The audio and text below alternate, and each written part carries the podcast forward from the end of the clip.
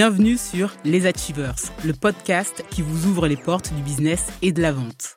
Et qui de mieux pour le faire que les personnes qui sont sur le terrain tous les jours pour vendre, les commerciaux? Évidemment, on ne vend pas de la même manière, en B2B ou en B2C, en fonction de la nature de son offre, de son secteur ou de la maturité de son entreprise. Alors chaque semaine, je vous propose une double immersion. Je reçois une personne qui nous expliquera son marché et sa réalité de la vente. Je suis Audrey Petro, consultante en développement commercial et toujours sur le terrain. Je vous souhaite une très bonne écoute et je vous dis à tout de suite.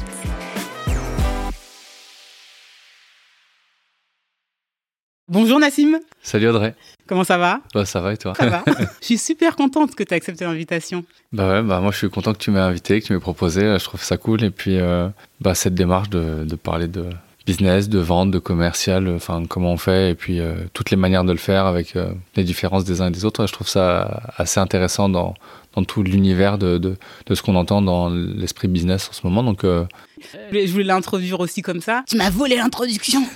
Mince.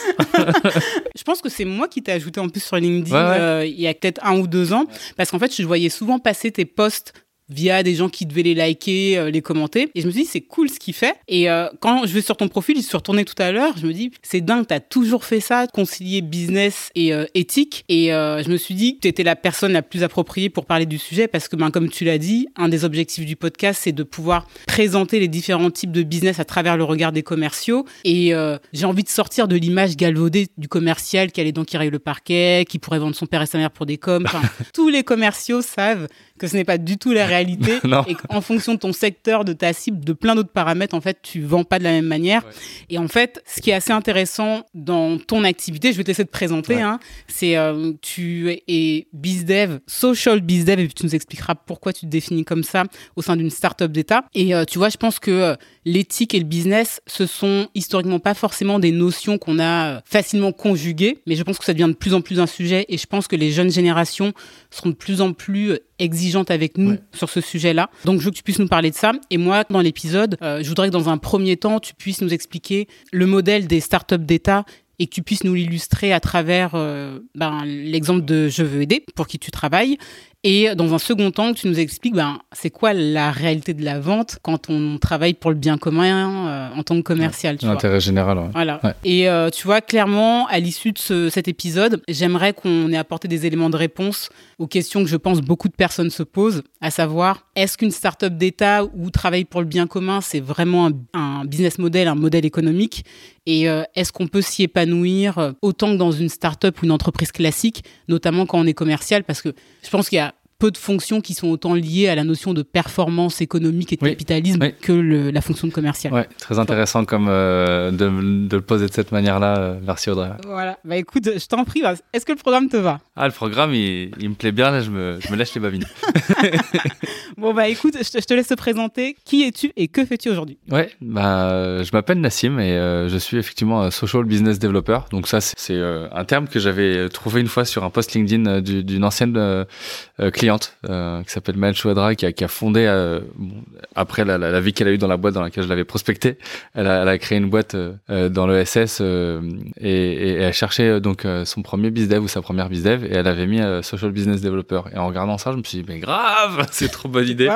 donc dédicace Maël, merci pour ça. Et en fait, on parle d'entrepreneuriat social, de social business. Voilà, le social business, c'est ce qu'on dans l'univers anglophone. Et donc en France, on parle d'entrepreneuriat social. Et à côté de ça, il y a euh, le business développement, euh, bizdev, comme on dit. Bah, du coup, quand tu fais du développement commercial dans l'entrepreneuriat social, ça fait social business développement. Bah, en fait, c'est relativement simple. Il y a une première question que j'ai envie de te poser. Comment tu définis le business développement? Ouais, alors, euh, bonne question. Alors moi, j'ai pas, on en reparlera tout à l'heure, mais je, je suis pas un, un, commercial de formation ou euh, ou de métier. Enfin, je sais pas comment le dire, mais euh, moi, j'ai pas fait d'études pour être commercial. J'ai pas, voilà, ça, ça vient d'ailleurs et on en reparlera. Mais du coup, pour moi, le business développement, c'est juste euh, un commercial 3.0 qui a beaucoup plus d'outils et, et, et, de latitude dans sa manière de faire, puisqu'aujourd'hui, les, les méthodes de, de commercial on a pu synthétiser grâce à des outils et des méthodes, on a pu euh, faciliter le travail pour une personne. Quand à l'époque, il y avait euh, à minima deux ou trois personnes dans une équipe commerciale. Aujourd'hui, tu es tout seul. En fait, tu, tu prends tes rendez-vous de manière automatique avec des outils euh, comme Calendly ou même des CRM qui ont déjà intégré leur truc. Donc, t'as pas forcément besoin d'assistante qui va gérer ton agenda. toi-même avec un Google, machin, quand tu es en ligne en direct. Enfin bref, il y, a tout plein d'outils. Et donc ça c'est une chose. Et après deuxième chose, bah, c'est une vision pour moi qui est 360 dans l'univers commercial. Euh, là où il y a les SDR, les machins, les trucs. Moi je les, honnêtement je les acronymes je les maîtrise pas du tout parce qu'en fait c'est un autre écosystème dans lequel j'évolue pas du tout. Et euh, même si je vois les métiers, je le fais. Mais bon, c'est une manière de catégoriser l'activité que, que moi je vis pas au quotidien. Et donc euh, d'avoir cette vision 360, de développer une activité. Je l'extrapole même à des choses qui sont au-delà de la vente. Euh, parce que pour moi, euh, développer son réseau, c'est pas forcément euh, de la vente directe, mais c'est ce qui va te permettre à un moment donné de faire avancer des projets. Et donc moi, je travaille avec des associations, des entreprises ou sur des services publics, bah en fait, ça peut être une association pour lever des fonds, mais en fait, c'est des méthodes commerciales. Comment on va prospecter, identifier les, les partenaires, les sponsors, les gens avec qui bosser pour euh, te faire euh, te faire évoluer. Euh, si je travaille en tant que bizdev dans un, une entreprise sociale, une startup sociale, bah du coup, bah clairement, on va vendre un produit euh, quel qu'il soit, ou un service. Et donc là, c'est BizDev classique. Et après, si je travaille avec des collectivités territoriales, des services publics, et ben là, en fait, il n'y a pas de notion d'argent, puisqu'en fait, c'est un service public. Donc là, on va pas gagner de l'argent. Je vais pas plus loin. Mais c'est comment on va créer des partenariats et faire connaître un service. Donc en fait, toi, tu te positionnes comme business développeur dans sa dimension euh, connecteur entre euh, une offre et, euh, et une demande et un besoin. Parce que j'ai pas à l'époque, je me disais je vais m'appeler connecteur, machin. En fait, il y a tout le monde qui utilise un peu des trucs bateaux de connecteur et tout. En fait, ça veut rien dire parce que ça veut dire quoi connecteur? Tu, tu fais de la facilitation, tu oui, au final, ce que pourrait faire un coach. Exactement. Mais moi, je suis pas coach. Mm. moi, je sais juste identifier les besoins quelque part et identifier les ressources ailleurs et puis faire en sorte que ces deux mondes euh, se retrouvent. Ça, par contre, je sais faire. Et donc, euh, pour moi, c'est du c'est ça le commercial. D'accord. Donc aujourd'hui, tu es social bizdev chez qui?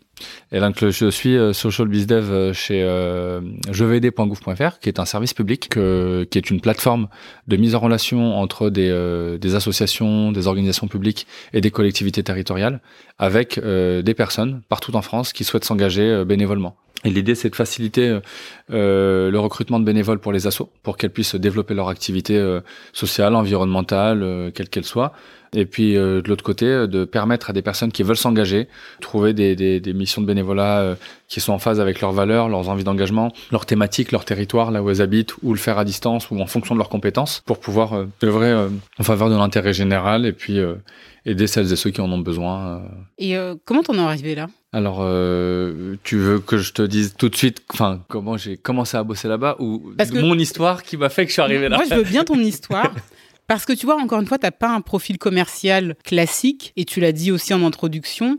Et euh, je pense que n'importe qui qui visite ton profil LinkedIn voit qu'il y a un vrai fil rouge. Ouais. Tu vois, t'es pas là par hasard. Et je doute que demain, enfin peut-être que je me trompe et tu y répondras peut-être, mais je te vois mal arriver dans une start-up un peu classique et traditionnelle et euh, qu'on te dise euh, Nassim, faut faire du chiffre, faut faire du chiffre. Je t'imagine mal accepter non, ça. Donc, non, il faut que tu nous racontes pas vendre des machines à laver ou des voitures. Hein. Voilà. faut que tu nous racontes ton parcours. En fait, je suis euh, depuis tout petit, je m'engage bénévolement pour plein de projets et notamment donc j'étais bénévole au sein du, du ministère, pardon, du conseil municipal des jeunes. donc c'est un conseil municipal mais avec des enfants. Et donc, je, ça, je l'ai fait aussi. Ah bah tu vois, c'est pas stylé comme euh, comme expérience. Ouais, T'es là, tu proposes un projet, t'es élu, tu le mets en pratique, t'as un an ou deux en fonction des, de comment ça se passe dans ta ville. Franchement, euh, truc de ouf. Euh, t'as 11-12 ans quoi à cette mm. époque-là, entre 10 et 12 ans. Euh, et donc euh, ça c'est par rapport au bénévolat et euh, le projet jevd.gouv.fr sur lequel je travaille. Après, si je parle de, de de mon métier, de mon activité. En gros, ce qui se passe, c'est que hum, moi, moi depuis euh, que euh, je suis adolescent, j'étais passionné par euh, la physique chimie. J'avais vraiment envie de, de, faire des trucs comme ça, des bidouilles du laboratoire. Et donc j'ai commencé des études en, en, industrie chimique et en BEP parce que j'étais pas forcément un très bon élève à l'école, même si j'aimais l'école, mais je m'ennuyais. Donc en fait, du coup, bah, j'avais pas forcément des bonnes notes partout. T'as fait un BEP quoi? Il s'appelait métier des industries de procédés. Voilà. mais t'as échappé au BEP vente et... Non, mais en plus, attends, bah, quand, quand, en troisième, euh, avant de redoubler ma troisième, je vais voir la conseillère d'orientation et elle me dit, bah, vous voulez faire quoi? Parce que là, vu vos niveaux, euh, ça a 9 de moyenne, comme si c'était un truc de ouf. En plus, bon, ça va, en fait. il y en a plein qui traînent. Il y en a plein qui passent avec 9 de moyenne. Bah ouais, moi, j'ai, moi, j'ai mon, brevet, j'étais pas passé, alors qu'il y en a qui n'ont pas eu leur brevet, qui étaient passés, j'avais trop les boules. Mais, euh, et, du coup, elle me dit, mais vous voulez faire un BP dans la chimie, mais vous moquez de qui, en fait? Ça, c'est un truc d'élite. Enfin, elle l'a pas dit comme ça, mais genre, elle m'a bien fait comprendre que le niveau scolaire n'était pas suffisant pour, pour faire des études en chimie. Et, euh, et les sciences, quoi, tu sais, genre. Et elle me dit, non, mais vous voulez pas faire plutôt un BEP vente ou un BEP compta J'étais là, mais vous foutez de ma gueule, en quoi euh, vous avez, Je vous parle d'un truc, vous me parlez d'autre chose. En plus, moi, euh, moi, j'étais, moi, pour moi, ça me parle pas. Tu vois, mes parents, euh, ils viennent pas de ce monde-là. Enfin, euh, ils viennent d'Algérie. Euh, mon père, il est soignant. Ma mère, à cette époque-là, elle, était assistante maternelle. elle a pas posé pendant des années pour s'occuper de nous. Tu sais, moi, le monde commercial, de l'entreprise, tout ça, ça me parle pas du tout. J'avais fait un stage en boîte de prod, qui, la boîte de prod qui fait téléfoot et tout ça. Et donc, j'ai découvert cette partie-là. Je voulais être journaliste à un moment. Mais bon, bref, ça s'arrêtait là. Euh, bon après j'avais plein de plein d'envies de, différentes. Mais j'ai quand même euh, j'ai redoublé, je suis passé en seconde générale et puis euh, le lycée d'après ils m'ont dit mais non on a un partenariat avec un lycée pro qui fait de la chimie. Et j'étais là en mode mais l'autre elle se moque de moi, elle me propose un BEP vente alors que ça existe et ça a 10 minutes de chez moi. c'est quoi ce monde de fou? On pourra pas remplir la classe avec Nassim. Mince alors. Ah, parce qu'il y avait un, des, des, des BEP vente juste à côté de chez moi aussi mais bon ça ça m'intéressait pas quoi. Bref, et en fait, il y, a il y a un élément qui est assez important, c'est que lorsque je fais ces études-là en industrie chimique et de procédés industriels, donc c'est comment on fabrique euh, des produits cosmétiques, de la pharmaceutique, euh, des produits alimentaires, peu importe. Et on avait plein de projets autour du développement durable et tout ça. Et en parallèle, bah moi, je vais en, voyage en Algérie pour voir toute ma famille. Et je me rends compte d'une problématique liée à l'eau potable. C'est qu'en fait, chez ma grand-mère, j'avais de l'eau au robinet. Et chez ma tante, euh, en ville, à côté du château d'eau, il n'y avait pas forcément d'eau. Et je me disais, mais c'est quoi ce délire? Pourquoi? Et là, comme j'étais dans le secteur, je me dis, bon bah tiens, je vais continuer mes études là-dedans. Et donc, ma volonté à ce moment-là, c'est de me dire comment je peux lier une envie d'engagement, euh, qui est voilà apporter de l'eau, euh, de l'eau potable par exemple, et un métier, un savoir-faire, euh, des études. Et donc là, j'ai poursuivi en, BTS, licence pro en ingénierie de l'eau et de l'environnement, euh, parce que voilà, j'étais toujours passionné pour, pour les métiers de l'ingénierie. Sauf qu'à un moment, ça m'a gavé parce que j'étais en alternance. Kiffé faire de l'alternance. Déjà, ça me permet de pas payer mes études. Et deuxièmement, va me dire que lorsque j'arrive sur le marché du travail, j'ai de l'expérience. Et du coup, ben, c'est plutôt bénéf. Et je savais pas, mais j'avais même euh, cotisé du chômage, donc c'est assez cool. Bref. Et donc, euh, là, je découvre le monde de l'entreprise et notamment les commerciaux à l'intérieur parce qu'il y avait des commerciaux dans, dans l'agence et euh, et je, je vois un peu ce que c'est les marchés les appels d'offres et tout et euh, mais bref mais donc là à ce moment-là je me dis en fait ça me plaît pas de faire ce que je fais de cette manière-là parce qu'en fait ce qui me plaît le plus c'est de faire avancer des projets et les développer. Parce que tu faisais quoi concrètement en alternance? Euh, Alors j'ai travaillé dans les égouts. D'accord. Euh, C'était chez Volia, donc pendant deux ans, euh, je m'occupais de, de, gérer les égouts. C'est comme un plombier, mais à l'échelle des égouts. D'accord. Donc, tu vois euh, Mario et Luigi? Ouais, ouais. Bah c'était un peu comme ça. Ouais, donc euh, donc on avait des interventions, on nous appelait, bah voilà, là on a telle problématique à cet endroit-là, là c'est bouché, là il y a des gens chez qui c'est noir. Et donc nous on venait sur place, on faisait un diagnostic, on essayait de comprendre le, la, la, la, problématique, on ouvrait les plaques d'égout, des fois on descendait dedans, on avait des caméras, là super technique. Et en fonction du, du, problème, on appelait des équipes. Donc c'est soit une équipe de travaux, soit des camions qui venaient nettoyer euh, avec des, des, des, gros tuyaux euh, pour, pour éclater les bouchons, trucs comme ça. Bref, j'ai fait ça pendant deux ans. Après, pendant trois ans, En alternance dans une autre filiale de dans une filiale de Veolia et là j'étais plutôt sur de l'eau potable euh, à travailler sur les techniques euh, d'inspection des canalisations. Et donc j'avais des, des sondes en, en forme de serpent qu'on rentrait dans les tuyaux. Et donc tu avais un champ électromagnétique qui mesurait euh, euh, la perte d'épaisseur des tuyaux. Et donc là je devais analyser les, les, les trous qu'il y avait dans les canalisations et conseiller les collectivités territoriales dans leur stratégie de travaux pour leur faire économiser de l'argent donc une logique de développement durable pour leur dire bah voilà euh, au lieu de changer les travaux sur 5 10 km euh, ben il y a que à cet endroit-là où il y a un problème. Donc là c'était pour faire des économies euh, éviter des travaux en supplémentaire. Et là j'étais au service commercial et développement. Donc c'est la première fois où je rentre dans un, service commercial parce que moi j'étais dans une phase d'industrialisation du projet et donc euh, c'était le service commercial qui pilotait ça euh, qui avait récupéré ça du service du labo de recherche et donc euh, là, je commence à découvrir ce que c'est un peu que le métier de commercial un peu plus dans le, dans le vif, parce que mon maître d'apprentissage, c'était un commercial. Mais bon, toujours à l'heure, je me disais pas que j'allais faire du commercial à ce moment-là, tu vois. Vie. Non. Par contre, euh, j'étais en plein questionnement sur l'entrepreneuriat social. Comment on fait pour transformer les organisations Comment on fait pour développer des projets à impact social ou environnemental Et, euh, et j'ai commencé à rentrer dans des cercles de networking euh, dédiés au développement durable. On organisait des soirées réseau et tout. Et, euh, et là, je me rends compte qu'en fait, ça me plaît en fait de rencontrer des gens, etc. Même si j'ai toujours fait ça parce qu'en fait, je fais de la danse hip-hop depuis que j'ai 15 ans. Et en fait, c'est là où j'ai appris le networking, en fait, en vrai. Mm. C'est que on avait des battles à droite à gauche, on faisait des projets à l'étranger, euh, tu gardes contact. Quand tu vas dans un pays, ben, il y a un tel qui t'héberge. Euh, toi, tu vas accueillir quelqu'un quand il vient ici. Donc, c'est comme ça que j'ai appris. Et, euh, et puis euh, même, on, je, pense à un pote, la Nathaniel aussi, qui est commercial d'ailleurs, euh, et qui avec qui on faisait des spectacles de rue. Euh, donc on, on, allait faire des shows de break, euh, je sais pas, la Tour Eiffel, euh, l'Arc de Triomphe, en Côte d'Azur et tout. Enfin bref, c'était assez cool. Et, donc là, c'est ma première expérience de. On fait du marketing, du, tu vois, on va accrocher les gens, on fait le show. après, tu, tu passes au chapeau, avoir des gens. Et donc ça, c'est aussi notre manière pour moi d'avoir créé du contact avec les gens. Donc j'avais fait un peu de street marketing, distribuer des flyers et tout ça. Et donc c'est un peu là-dedans que je suis arrivé dans ce truc de, je vais contacter les gens pour euh, proposer un truc, pour aller. Euh, et j'ai beaucoup appris sur euh, les relations humaines comme ça en fait. comment les gens ils te mettent des bâches. Toi, t'es là à la sortie du métro pour distribuer un journal, je sais pas moi, un journal ou un, un, flyer, et les gens ils te regardent mal. Comment tu peux faire pour que le lendemain il va repasser par là et tu lui dis un autre truc pour peut-être qu'il te le prenne. Enfin, peut-être rentrer dans des stratégies, tu vois. Mais ça, c'est des trucs un peu. Euh, là, tu l'analyses avec le recul, Mais, mais, au début, tu. Enfin, pas de stratégie. Là. Voilà, quand t'es dedans, tu. Euh, ouais, je sais juste que si je le fais, c'est cool, ça va me servir un jour, mais je j'ai pas de stratégie par rapport à ça. Par contre, je finis mon master et là, je me dis, en fait, c'est là où je suis bon. Euh, c'est de rencontrer des gens, d'aller euh, créer des liens, etc. Et je me rends compte notamment en partant en voyage euh, pendant plusieurs mois. Et en fait, je me rendais compte que j'étais trop content d'aller rencontrer des entrepreneurs sociaux à travers plusieurs pays et de mettre en avant leurs projets. Quoi, je faisais des vidéos, etc. Mais en fait, ce qui me plaisait, c'était ça, c'est d'aller rencontrer et puis de rencontrer des gens et de les écouter parler et, et de trouver des solutions pour les aider. Et quand je reviens en France, je me dis bon bah en fait c'est ça que je dois faire. Je dois faire du, du bizdev et, euh, et, et notamment une des premières missions que j'ai faites c'était euh, avec un avec euh, un gars qui s'appelait ah Edouard. Ah, il va, il va le mal le prendre. Ah ouais, Edouard, je suis désolé, j'ai eu un bug alors que j'étais là, mais Edouard dors-moi quoi. Non mais en fait c'est c'est assez marrant.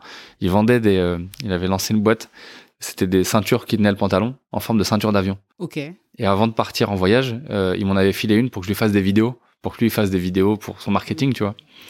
Et, euh, et quand je reviens, il me dit ouais franchement trop cool, euh, il me faudra un mec comme toi, euh, j'ai un pop-up store et tout machin. Et je commence comme ça avec lui où je fais de la vente B2C euh, euh, dans, dans des boutiques éphémères. c'est commencé à être à la mode les, les, les concepts œuvres éphémères et tout ça. Et on a cartonné. On a fait, j'ai bossé une semaine avec lui. Et après, on a, on, on, a bossé ça, on a bossé dans une, dans une boutique qui s'appelle la Fabrique du Père Noël, et qui a fait ça pendant plusieurs années, et on a cartonné avec son produit. Euh, J'avais explosé les chiffres, je sais plus, on a fait trois, trois, quatre fois le chiffre de l'année d'avant, euh, euh, parmi les meilleures ventes de tout, de tous les créateurs qui étaient là, euh, avec euh, du storytelling. Pareil, le storytelling, je l'ai développé en voyage, enfin, tout ça, et donc avec mon père aussi, j'ai beaucoup appris à, à, parler avec les gens grâce à mon père. Il aimait trop interpeller les gens dans la rue pour rien pris ça lui, il est trop chaud. franchement. Ils ont pourquoi Je sais pas, raconter des blagues, euh, poser des questions. On est en voyage, il pose des questions pour trouver le chemin. Je sais pas, tu vois. Enfin, pendant la Coupe du Monde, euh, il s'appelle Zinedine. Euh, dans la Coupe du Monde de, de, 98, il allait voir les gens et leur disait, bah voilà, moi, je suis le frère de Zinedine Zidane. Je regardais, j'ai la même calvitie, tu vois. C'était pour rigoler, tu sais, genre. Après, tu tu te rends compte que finalement c'est l'accroche et après comment tu crées le contact avec les gens et derrière tu passes un bon moment et et c'est cool quoi. Ça t'apprend à aller chercher le contact avec les gens, ne pas en avoir peur. Exactement. Et, et, pour moi, c'est ça en fait euh, le, le, la, base pour moi d'une personne qui a une mission de, de, de commercial ou de business, c'est euh, c'est le relationnel. Euh, c'est le contact humain. Si t'aimes pas l'humain, je trouve que c'est difficile de, de, faire ce métier. Et il y en a qui font ce métier alors qu'ils aiment pas foncièrement l'humain. Euh, pour plein de raisons et parce que en fait dans certains secteurs t'as pas besoin d'aimer l'humain particulièrement parce qu'on est plus sur des logiques de en fait mon besoin c'est de développer mon chiffre d'affaires mon besoin c'est de d'optimiser euh, mon tunnel enfin peu importe. Et du coup on est sur des éléments très pragmatiques et là on y limite dans les maths surtout dans l'IT etc même si le relationnel joue toujours une part. Mais selon ton secteur d'activité il va jouer plus ou moins une bonne une part. Et comme tu disais en intro euh, l'éthique dans certains secteurs va aussi être beaucoup plus ou moins importante et dans les méthodes et les pratiques. Euh, comme moi, je suis assez aligné avec mes valeurs. En fait, je me je me voyais pas euh, faire des trucs qui me correspondaient pas, peu importe le métier euh, commercial ou pas. Mm. Mais quand j'ai vu qu'en fait je pouvais faire de la vente en étant en phase avec mes valeurs, bah en fait je me suis dit c'est peut-être là où je vais être le plus à ma place. Et donc après avoir fait cette cette mission avec avec Edouard, bah en fait c'est le produit qui me faisait kiffer. Je voyais, je, vendais du voyage aux gens. Enfin les gens, c'est trop cool. T'es là, tu leur parles de ton voyage, de tes voyages. C'est en plus en marketing, il avait fait un petit leaflet avec un passeport en forme de passeport. Donc euh, j'allais voir les gens là. Mon accroche c'était euh, euh, vous décollez bientôt. Les gens ils comprenaient pas. Ils me regardaient. Bah ouais, vous décollez bientôt. Bah comment ça? Bah je sais pas, vous partez en voyage quelque part et tout. Ah ouais, je pars en Inde le mois prochain. Bah voilà, bah nickel, voici le, le truc qu'il vous faut. Attachez votre ceinture c'est bon, tu genre, euh, quand est-ce que j'achète? Il y a une personne qui m'a acheté 15 ceintures d'avion d'un coup pour les fêtes de Noël. parce qu'elle était tellement, genre, malade. Je me suis dit, mais qu'est-ce que t'achètes? Elle me dit, je l'achète pour toute ma famille. Euh, c'était un truc de ouf, mais bref, c'est anecdotique, mais c'est un peu ce truc de, de, de, contact et de voir des, des, étoiles dans les yeux des gens et tout ça, et tu dis bon bah c'est cool parce que tu fais passer un, un, bon moment avec les gens. Mais mais bref, mais du coup à un moment je me dis bah en fait comment je peux faire pour euh, pour pour revenir à mon à, à, ce qui, ce qui m'anime le plus, c'est-à-dire euh, les projets impact sociaux. Et euh, donc là, j'ai euh, réactivé mon réseau euh, sur sur ces sujets-là et je voulais monter en compétence aussi sur sur de la vente B2B un peu plus complexe et tout. Et j'ai repris contact avec avec une boîte qui s'appelle Kialatok qui faisait de la formation d'entreprise sur la thématique de, de, de discrimination. Donc euh, discrimination à l'embauche, euh, handicap, égalité femmes-hommes, fait religieux.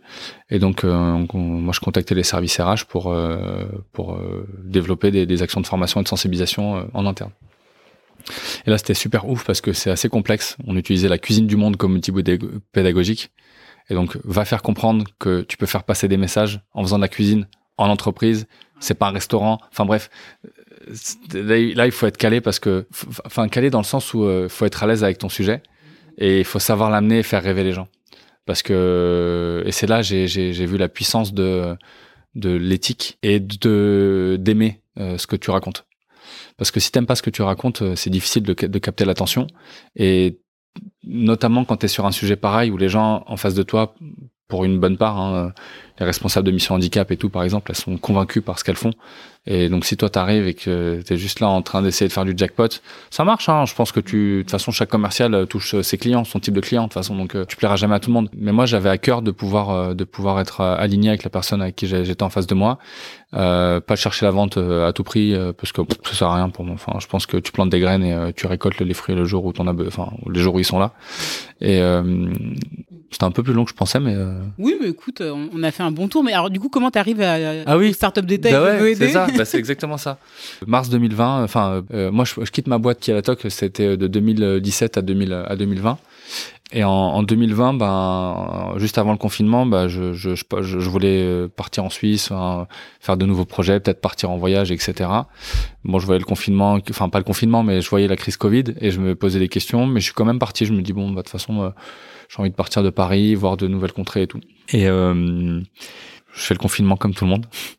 Euh, et je me dis, en fait, je vais relancer mon activité freelance, parce que je pensais partir en Suisse et développer une activité euh, autour de, de, pareil, des discriminations, etc., en entreprise là-bas. Et en fait, à un moment, je mets un message sur, sur LinkedIn que je me, je me remets en freelance, et donc c'est des gens avec qui euh, on peut parler. Donc j'ai quelques personnes qui me contactent. Je fais plein de rendez-vous trop cool. Euh, et là... Euh, juste avant de valider un gros projet avec avec un, avec avec une personne, ben j'ai un autre appel. Euh, continuer à faire avancer ce projet qui s'appelle jevd.gouv.fr. Donc après, tu as tout un process de recrutement, etc. Tu vois, mais mais du coup, on me parle de ça. Et, et je suis là et je me dis, waouh, en fait, c'est trop bien. T'es service public, tu dois euh, faire connaître le service et donc utiliser un peu comme des méthodes commerciales. Mais tu fais pas de la vente, on vend pas, hein, moi je vends rien, hein, c'est un service public. Comme toute économie de plateforme, il faut gérer l'offre et la demande. Donc là, on se retrouve avec une plateforme qui a 300 000 bénévoles. et il faut augmenter l'offre de missions de bénévolat, sachant qu'elle a été limitée aux missions dédiées au Covid, sauf qu'on sort de la, de la crise, enfin on sort du confinement.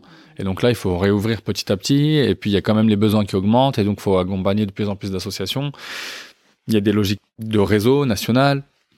Comment on rentre là-dedans, quoi Et donc l'idée, c'était de pouvoir accompagner euh, ce développement-là euh, avec les acteurs associatifs qu'on avait besoin. Et il y avait une logique ainsi numérique que je maîtrisais pas du tout à l'époque, euh, sur laquelle j'ai dû monter en compétence aussi, parce que ben de fait, tu en front avec les euh, avec les usagers, les utilisateurs, et donc toi tu dois faire remonter les, euh, les problématiques de terrain et pouvoir adapter la plateforme. Donc ça c'est un truc que je faisais un peu moins avant. Alors que là, j'étais en, en, direct avec mes, mes, collègues dev et je leur disais, ben, ben voilà, il y a telle fonctionnalité qu'il faudrait pouvoir développer. On commence à, à créer ce qu'on appelle un backlog, tu vois, genre une espèce de to-do de, de fonctionnalités à développer, etc. Quoi. Est-ce que tu peux nous expliquer un petit peu la jeunesse du programme Startup d'État En fait, ce qui, ce qui est important à avoir en tête, c'est que, euh, comme tout service, quel qu'il soit, il y, y, y, y, a des failles, il y a des, des, points de blocage, il y a des choses qui marchent bien, des choses qui marchent moins bien, etc. Et puis il s'avère que euh, les services publics numériques se développent de plus en plus. Et je crois que c'était 2014 ou 2015, il y avait cette dynamique d'essayer d'identifier euh, une bonne manière de pouvoir développer des services publics numériques qui mettraient au centre de la, du développement du service public les usagers. Ok, c'est poussé par qui ça? Euh, ici, euh, à la, direction internationale du numérique. Donc, euh, donc euh, c'est un service qui est rattaché euh, au service du Premier ministre. Enfin, c'est une direction qui est rattachée au service du Premier ministre. Et là-dedans, il y a euh, cet incubateur de, de, de, services publics numériques qui s'appelle Betagouv. Et donc, l'idée, c'est d'accompagner les administrations publiques, les ministères, les collectivités territoriales, dans le développement de services publics numériques agiles. En fait, le mot start-up d'État, ça n'a rien à voir avec l'aspect euh, start-up privé, euh, levée de fonds et compagnie, rien à voir.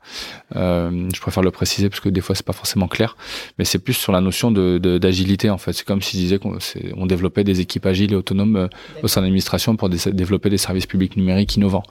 Moi, je pourrais très bien le vendre comme ça euh, euh, à une boîte du CAC 40 si on me demandait de vendre un service, comme tu vois. Mais en fait, là, euh, non, clairement, on, on, construit des services publics pour pouvoir euh, aider les citoyens, les citoyennes, les entreprises, les associations, enfin, quel que soit le, le, secteur. Et donc là, aujourd'hui, il y a des, startups d'État dans, euh, dans l'univers de l'inclusion, euh, avec la plateforme de l'inclusion. Il y, a, il en a une qui, s'appelle euh, la bonne alternance, qui permet d'identifier toutes les offres en alternance et faciliter le, le recrutement d'alternants pour des, des TPE d'un côté et faciliter le, le nombre, la visibilité d'offres d'alternance pour les alternants qui sont très nombreux et nombreuses à, à, avoir des difficultés à trouver leur alternance avant la fin de l'année pour pouvoir faire leur année et la valider quoi. Donc ça, typiquement, tu vois, je trouve que c'est assez puissant comme euh, comme service public. Nous, bah, c'est pareil, on va faciliter la mise en relation entre les personnes qui veulent s'engager et des associations qui recrutent des bénévoles et, et favoriser le euh, promouvoir l'intérêt général et, euh, et l'action sociale de terrain, etc. Donc, euh, je trouve que c'est assez puissant cette dynamique et cette démarche de, de pouvoir mettre au centre les usagers, l'humain, même si on est sur des plateformes web. C'est pas parce qu'il y a des plateformes numériques qu'il n'y a pas d'humain qui travaille derrière. Donc ça, c'est un, un, un, gros sujet de pédagogie que nous on a à faire aussi. tu vois, moi je trouve que dans n'importe quel rôle de bizdev, tu as une notion de, pédagogie à avoir. Tu arrives à vendre mieux. Et quand je dis vendre, c'est au sens large. Hein. Enfin, pas forcément au sens d'acheter et vendre, mais au sens de, promouvoir euh, ou faire la promotion d'eux. Euh, c'est de faire monter en connaissance, en, en compétence les gens qui sont en face de toi. Euh, moi, j'ai un client qui galère, ben, j'ai d'autant plus intérêt à lui faire comprendre ce vers quoi on va que de faire le requin à, à lui dire non mais t'inquiète c'est par là que ça ira le plus vite et le mieux pour toi parce que elle m'achètera beaucoup mieux si elle sait dans quoi je l'amène. Et du coup, ça sera beaucoup plus facile d'être en, en, terrain d'entente et de discussion et, et de co-construction parce qu'on aura créé une relation de confiance. Et ça, pour moi, ça marche sur le long terme. C'est-à-dire qu'effectivement, à court terme, peut-être qu'on peut faire des, euh, des, euh, des tickets, des, des one-shots ouais. et tout ça, et tout ça, c'est cool. Bon, ça peut être cool pour des fins de mois, euh, pour des gens qui réfléchissent un peu comme ça, objectif et tout. Mais, mais je trouve que sur le long terme, on a, ça, ça fait économiser du temps et de l'énergie. Euh, même c'est pareil pour moi dans les stratégies de customer success ou, euh, ou, de, ou de support. Plus tu vas prendre de temps avec ton, ton client euh, insatisfait ou avec ton service, avec la personne qui, qui, a, qui a eu une erreur dans, dans, son, dans son suivi, ben, moins tu auras de tickets euh, de support euh, dans le temps parce que tu auras pris le temps qu'il faut au moment où il fallait et j'aurais anticipé aussi des sujets en explorant bien la problématique pour permettre plus tard de capitaliser là-dessus. Mais ça, c'est chez les managers, chez les, les, les patrons. Enfin, je pense qu'il y a une vraie démarche aussi à avoir en interne là-dessus. Et je m'entends, enfin, parfois, au fit, faut, faut y aller, hein, euh, ça je comprends très bien. Euh, mais je trouve qu'il y y, a, un, vrai truc là-dessus. Et, du coup, pour en revenir par rapport à Betagouv et les services publics numériques, bah, en fait, t'es obligé de faire ça. Parce que c'est ça notre cœur. Et donc c'est pour justement, nous, euh, quand je parle avec des assos, quand je parle avec des collectivités territoriales, ben, je vais aussi leur donner des billes sur les méthodes qu'on a identifiées qui marchent bien pour pouvoir recruter des bénévoles ou pour pouvoir mieux communiquer en ligne, mieux utiliser le digital. Euh. bah ouais, enfin, si, si, si j'augmente la personne qui est en face de moi, euh, on va avoir une relation qui est beaucoup plus saine. Et ça, ça, ça marche même dans une relation amicale, amoureuse, familiale. Enfin, faut chercher à augmenter les gens qui sont en face de toi, faut pas chercher à les, les réduire. Et comme dit, euh, enfin, c'est pas Idriss Aberkan qui dit ça, mais il, cite souvent ça, c'est que l'économie de la connaissance, elle est assez puissante parce que moi, quand je te donne une info, je l'ai toujours. Mm. Contrairement à un bien où quand je te le donne, je l'ai plus. Donc moi, je te donne une info, toi tu l'as aussi, on est deux à l'avoir. Donc en fait, ça, augmente et on augmente tous ensemble. Et, euh, et ça, c'est assez intéressant en termes de démarche euh, dans le commercial. Je suis curieuse, tous les membres de l'équipe ont cette vision-là et partagent ces mêmes valeurs-là? Ouais, euh, je peux pas te garantir que les euh, que toutes les personnes euh, qui, qui travaillent euh, dans l'écosystème BetaGouv sont exactement comme ça ou ils diront la même chose. Par contre, on partage tous ces valeurs de d'améliorer euh, les services publics, euh, notamment les services publics numériques, euh, d'être user-centric pour parler en anglais avec des, des, anglicismes, mais pour, pour être orienté utilisateur. Ça, c'est un truc qu'on retrouve tout le temps. et l'impact. En fait, ce qui va nous driver, c'est combien on va générer d'impact par rapport à des, des indicateurs qu'on s'est fixés en amont. On va en parler. ok, très clair. Juste pour en revenir sur le modèle des startups d'État, c'est quoi le process pour en créer une? Ouais. Alors, euh, je vais pas forcément entrer dans le détail, mais l'idée c'est de permettre à des euh, agents publics ou des administrations de d'aller enquêter sur une problématique qui a été remontée par un agent public. Donc typiquement, euh, ça peut être euh, un agent des impôts, ça peut être euh, un agent d'accueil en collectivité territoriale, ça peut être un, chef de service, euh, je sais pas moi, qui s'occupe de la cartographie des de l'urbanisme, voilà. Il lève la main et il dit j'ai identifié un problème. Ouais, exactement. Donc tu as une logique d'appel à projet où en fait toi t'en parles avec ta, ton administration. Bon, c'est ce qu'on appelle des intrapreneurs d'État. Moi je suis pas entrepreneur, j'ai pas fait ce chemin-là, donc je peux pas te dire. Mais en tout cas l'idée c'est que euh, pour une personne, un agent public qui a identifié une problématique, euh, il va avoir sa direction. Il, il a connu Betagouv euh, de son côté ou l'administration lui en a parlé. Et du coup lui se dit ah bah tiens j'ai identifié un problème euh, un dysfonctionnement ou quoi que je peux résoudre notamment par le numérique. Euh, est-ce qu'on peut répondre à le projet? On répond à cet appel là c'est l'appel la manifestation d'intérêt ou je sais plus comment exactement. Et l'idée ben c'est de, de, de, voir avec Betagouv et de dire ben voilà est-ce qu'on peut mener ensemble une, une investigation? Un, peu comme si on allait faire une étude de marché quelque part, tu vois. Sauf que l'idée c'est pas d'identifier un marché qui va acheter ton service, parce que tu un service public. Ton rôle c'est de d'apporter des solutions euh, euh, accessibles à toutes et tous. Et là, euh, bah, tu vas passer six mois euh, accompagné par euh, par des, des personnes de BetaGouv. Ça peut être un coach ou un designer ou, ou un bizdev dans cette dynamique d'aller identifier des problématiques, creuser ton sujet et d'aller rencontrer les usagers, les utilisateurs et de leur demander ben c'est quoi euh, votre euh, votre usage, qu'est-ce que vous en faites, c'est quoi vos problématiques, où sont les, les, les points de, de friction? Et, et, une fois après avoir fait tout un certain nombre d'entretiens, et ben t'identifier la, la, problématique et t'identifier des pistes de euh, de solutions. L'idée c'est pas d'arriver avec une solution préconçue en fait et de dire c'est ça qu'il vous faut. Non, c'est de se dire bon ben je vais bien faire le contour du problème et dans le problème, identifier quel type de solution serait envisageable ou envisagé, et ensuite de commencer avec ce qu'on appelle un MVP, donc un minimum valuable product, donc un produit minimal euh, qu'on peut utiliser, un prototype. Et une fois que ce prototype-là est développé, ben on le partage à ces gens-là, on le partage à d'autres, on voit comment ça prend, et après on itère, etc., etc. D'accord. Comment vous filtrez, vous, tous les projets qui peuvent vous être amenés par ces personnes-là? Alors, bah, en fait, euh, tu as, euh, des comités de, de, sélection, en gros. Et, et donc, euh, euh, je sais pas, je connais pas tous les détails parce que moi, j'y participe pas à, tous. Et donc, tu as une première étape donc euh, sur l'investigation. Donc, on, voilà, j'ai identifié telle problématique et on voit à quel point les gens sont matures ou quoi. Ensuite, tu as six mois d'investigation Donc tu fais un bilan. Tu passes devant un comité. Voilà, c'est quoi les résultats? Qu'est-ce que vous avez appris? Euh, Est-ce qu'il y a des préconisations, etc., etc. Et en fonction de ça, ben, on continue ou pas. Et donc l'idée, c'est de pouvoir euh, financer ces projets-là que s'il y a un intérêt et il y a de l'impact et il y a de la valeur.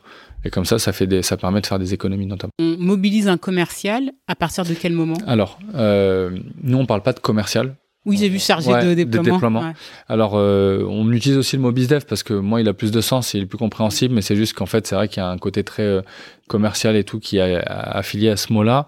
Euh, moi, j'ai à cœur de faire en sorte que la logique de bizdev, en fait, c'est un état d'esprit finalement. Euh, moi, j'in- j'interviens dans des écoles et tout euh, pour pour faire un peu de formation. Euh, la démarche commerciale, elle, ça, elle- elle peut s'utiliser et s'adapte clairement à la recherche d'emploi, euh, au développement de projets, au développement de commercial, enfin à tout en fait. Donc c'est juste une question de méthode et de démarche. Euh, et après tu l'appliques à différents secteurs, à différentes activités, à différentes euh, à, di- à différentes fins. Et donc euh, à quel moment on fait rentrer des profils de commerciaux, on va dire, euh, qui sont pas forcément tous des commerciaux d'ailleurs, hein, et qui se retrouvent là euh, par par le par différents biais. Euh, en général, tu arrives au moment où ton projet il a un, je vais pas dire euh, il a un minimum solide où tu as un premier MVP avancé et qui va euh, qui va pouvoir qui va pouvoir euh, faire connaître le dispositif.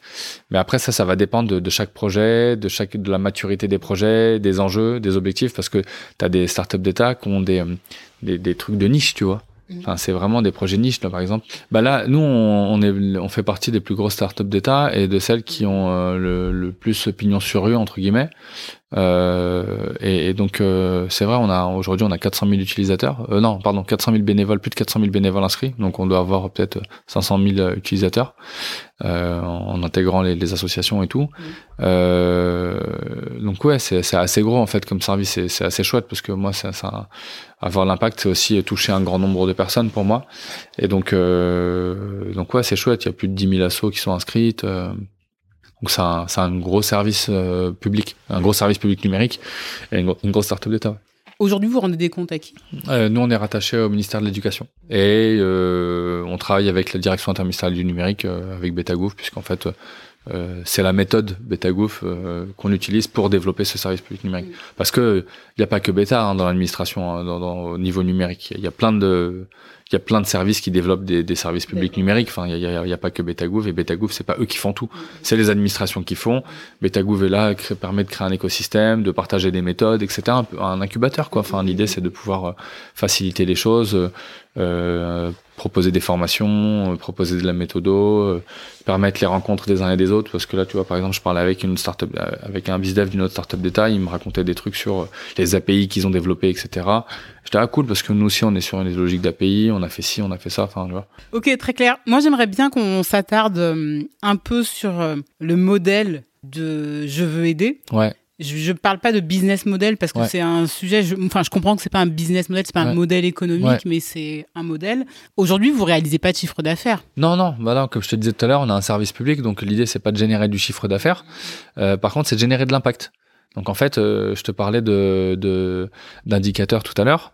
Bah, en fait, les startups d'État vont identifier des indicateurs. Euh, et ben nous, par exemple, on a le, mise en- le nombre de mises en relation euh, entre une association euh, et des bénévoles. Euh, et donc, euh, nous, on va suivre ce chiffre-là. On va, on va suivre des indicateurs euh, euh, intermédiaires comme le nombre de personnes inscrites, etc. Mais, euh, mais du coup, l'idée, c'est que euh, déjà, on a notre donnée, euh, elle est publique. Donc ça, c'est des chiffres qui sont affichés publiquement sur notre site internet. Donc euh, en tant que startup d'État, on, on se doit de montrer notre impact et de voir et de montrer que ça a un service public qui sert à quelque chose et qui fonctionne.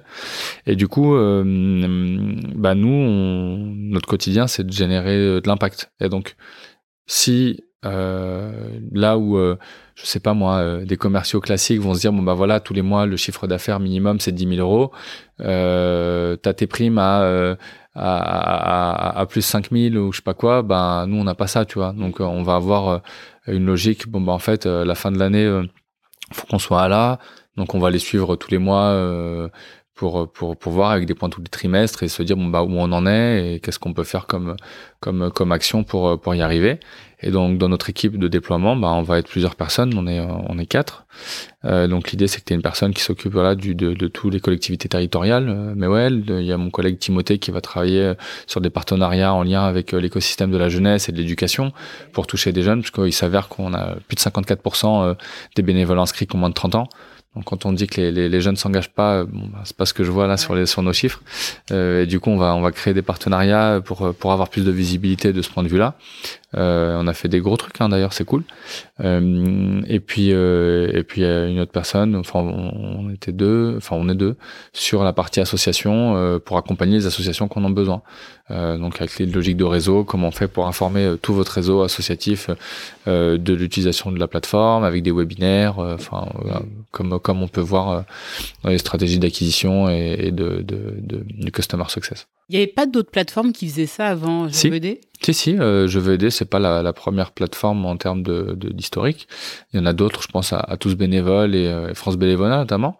Vous travaillez un peu avec eux? Comment vous vous positionnez? Parce que est-ce qu'on peut considérer ces plateformes-là comme de la concurrence, Non, euh, non, non, c'est pas notre euh, vision. Euh, c'est pas du tout ce qu'on cherche à faire. Au contraire, en tant que service public, pour moi, il y a vraiment cette notion de co-construction qui est assez importante. Et euh, donc, on a, on a créé ce qu'on appelle une API.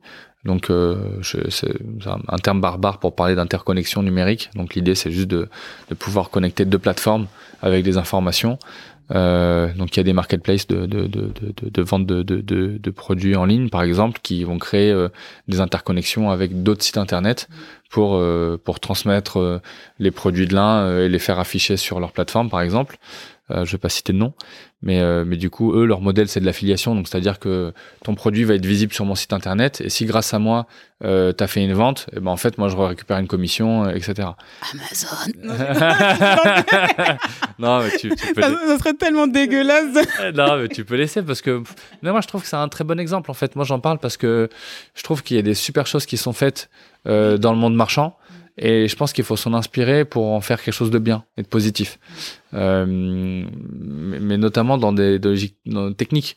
Et donc faire des API pareils, c'est assez chouette. Et nous, l'idée, ben, c'est de récupérer euh, des missions de bénévolat par le biais d'autres plateformes. Par exemple, avec Bénévolte, on, euh, qui est une autre plateforme que je, que je euh, connais, ouais. j'ai accompagné dans une précédente vie. Ouais. Ah ouais, d'accord, bah voilà. Et bah du coup, avec eux, on travaille sur des intégrations API où ils diffusent leur mission de bénévolat sur notre service. Et comme ça, il y a des bénévoles qui arrivent chez nous via nos actions et qui se retrouvent inscrites sur cette plateforme-là et donc participent à des à des, des actions d'associations euh, qui sont inscrites sur sur Bénévolte. Donc donc ça fait des parcours utilisateurs à rallonger tout ça, mais en fait ça marche bien parce que on a développé le service pour que ça soit le plus fluide possible.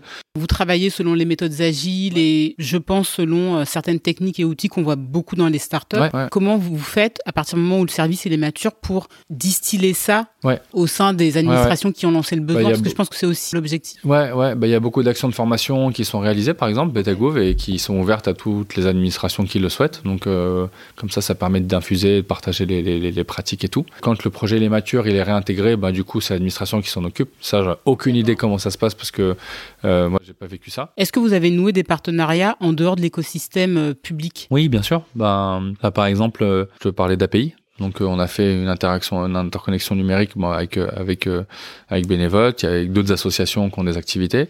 Il y a Bouygues Télécom, par exemple, qui a lancé une plateforme de bénévolat euh, dans le cadre d'une offre dédiée aux associations euh, il y a l'année dernière. Ouais. Donc par API, on, le, on, diffuse des missions de bénévolat sur cette plateforme-là et eux, ils ont ils intègrent dans leur CRM des actions de communication euh, pour leur dire, bah, si vous avez envie de vous engager, euh, allez sur Bouygues Télécom slash bénévolat, je sais plus quoi, et tu cliques et tu arrives sur la plateforme de bénévolat de Bouygues. Et quand tu es sur la plateforme des bénévolats, ils agrègent des missions via des API, notamment euh, par l'API qu'on a développé. Et quand tu cliques dessus, bah, tu arrives sur euh, la plateforme qui héberge la, effectivement la mission. Un peu comme quand tu vas sur Indeed et quand tu cliques sur une offre d'emploi, tu te retrouves sur LinkedIn ou sur je sais pas quoi. Euh, voilà. Aujourd'hui, l'acquisition, elle se fait comment? Association et bénévole Ah, voilà. Donc, ça dépend de quel côté. Euh, association, euh, bah, y a une, on a une traction naturelle qui est assez importante. Donc, euh, franchement, on est plus en réponse à des besoins que de prospection ou quoi. D'accord, mais alors, du coup, euh, est-ce naturellement c'est du SEO, c'est euh, des grosses campagnes de communication euh, dans les médias mainstream? Non, non, pas forcément, parce qu'on n'a pas forcément des budgets com ou quoi pour, mm. pour faire tout ça. Non, c'est juste que les gens ils se parlent parce que ça marche quoi. Et puis au support, parce qu'on a des collègues géniaux au support qui sont à fond pour aider les assos quand elles ont des galères, etc. Euh, donc via le chatbot et tout, mais effectivement, donc on, on va bon après on va pour on, on est en discussion avec des, des, des, têtes de réseau avec des, des, des, des organisations qui, qui, qui, qui, sont en contact d'assaut, donc on, comme ça, elles font parler de nous. Euh, on est en, on est en réponse à des assauts qui ont besoin de nous euh, pour l'essentiel du, du, trafic côté association. Et après, euh, côté bénévole, euh, bah, en fait, on va faire ouais euh, SEO. on a amélioré le service pour qu'il soit plus accessible, voilà, pour avoir des bonnes notes sur, enfin, des bonnes pratiques de développement web.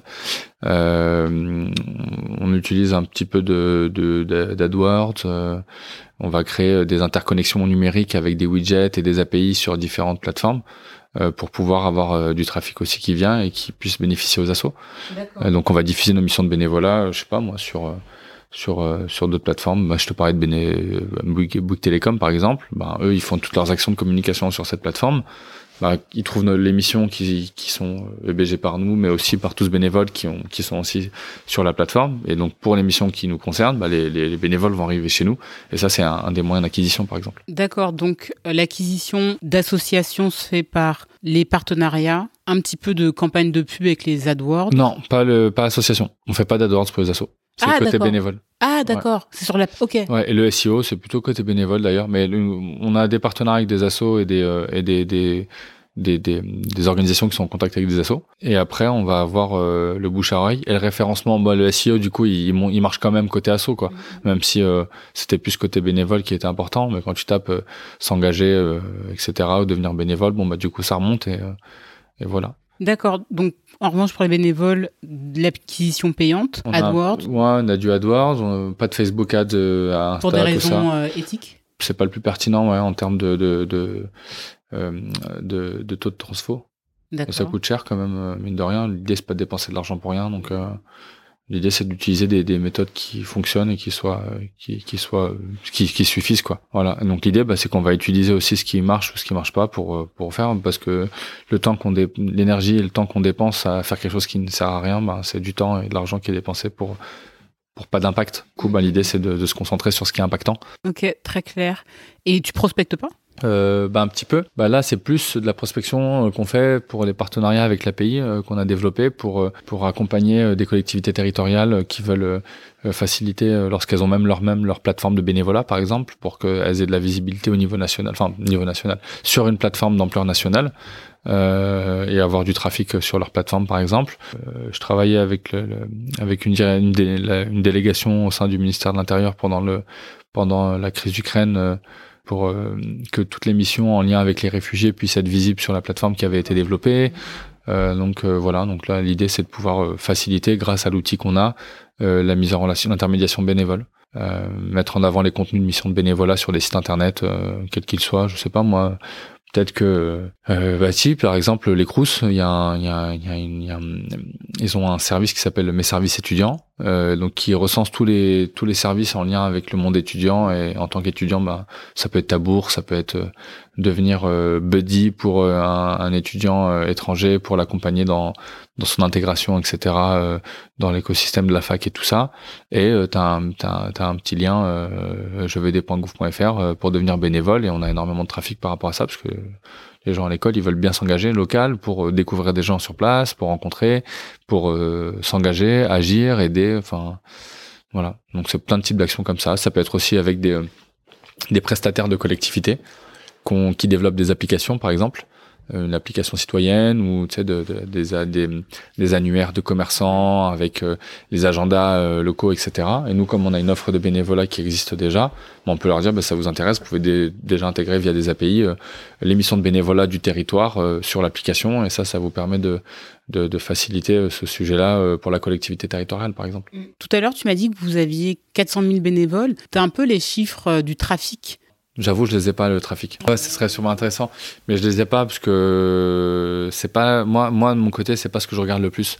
Euh, je vais surtout regarder le nombre de, de, de participation, le nombre de, de, gens qui ont vraiment. Euh, oui, qui, ont, qui, sont vraiment, activé. Mais c'est vrai que c'est pour la notoriété, ça peut être intéressant de voir euh, tu à quel point les gens viennent sur le site. Mais, mais tu vois, nous, dans notre démarche, la notoriété, c'est cool. Mais ce qu'on va suivre, c'est la finalité.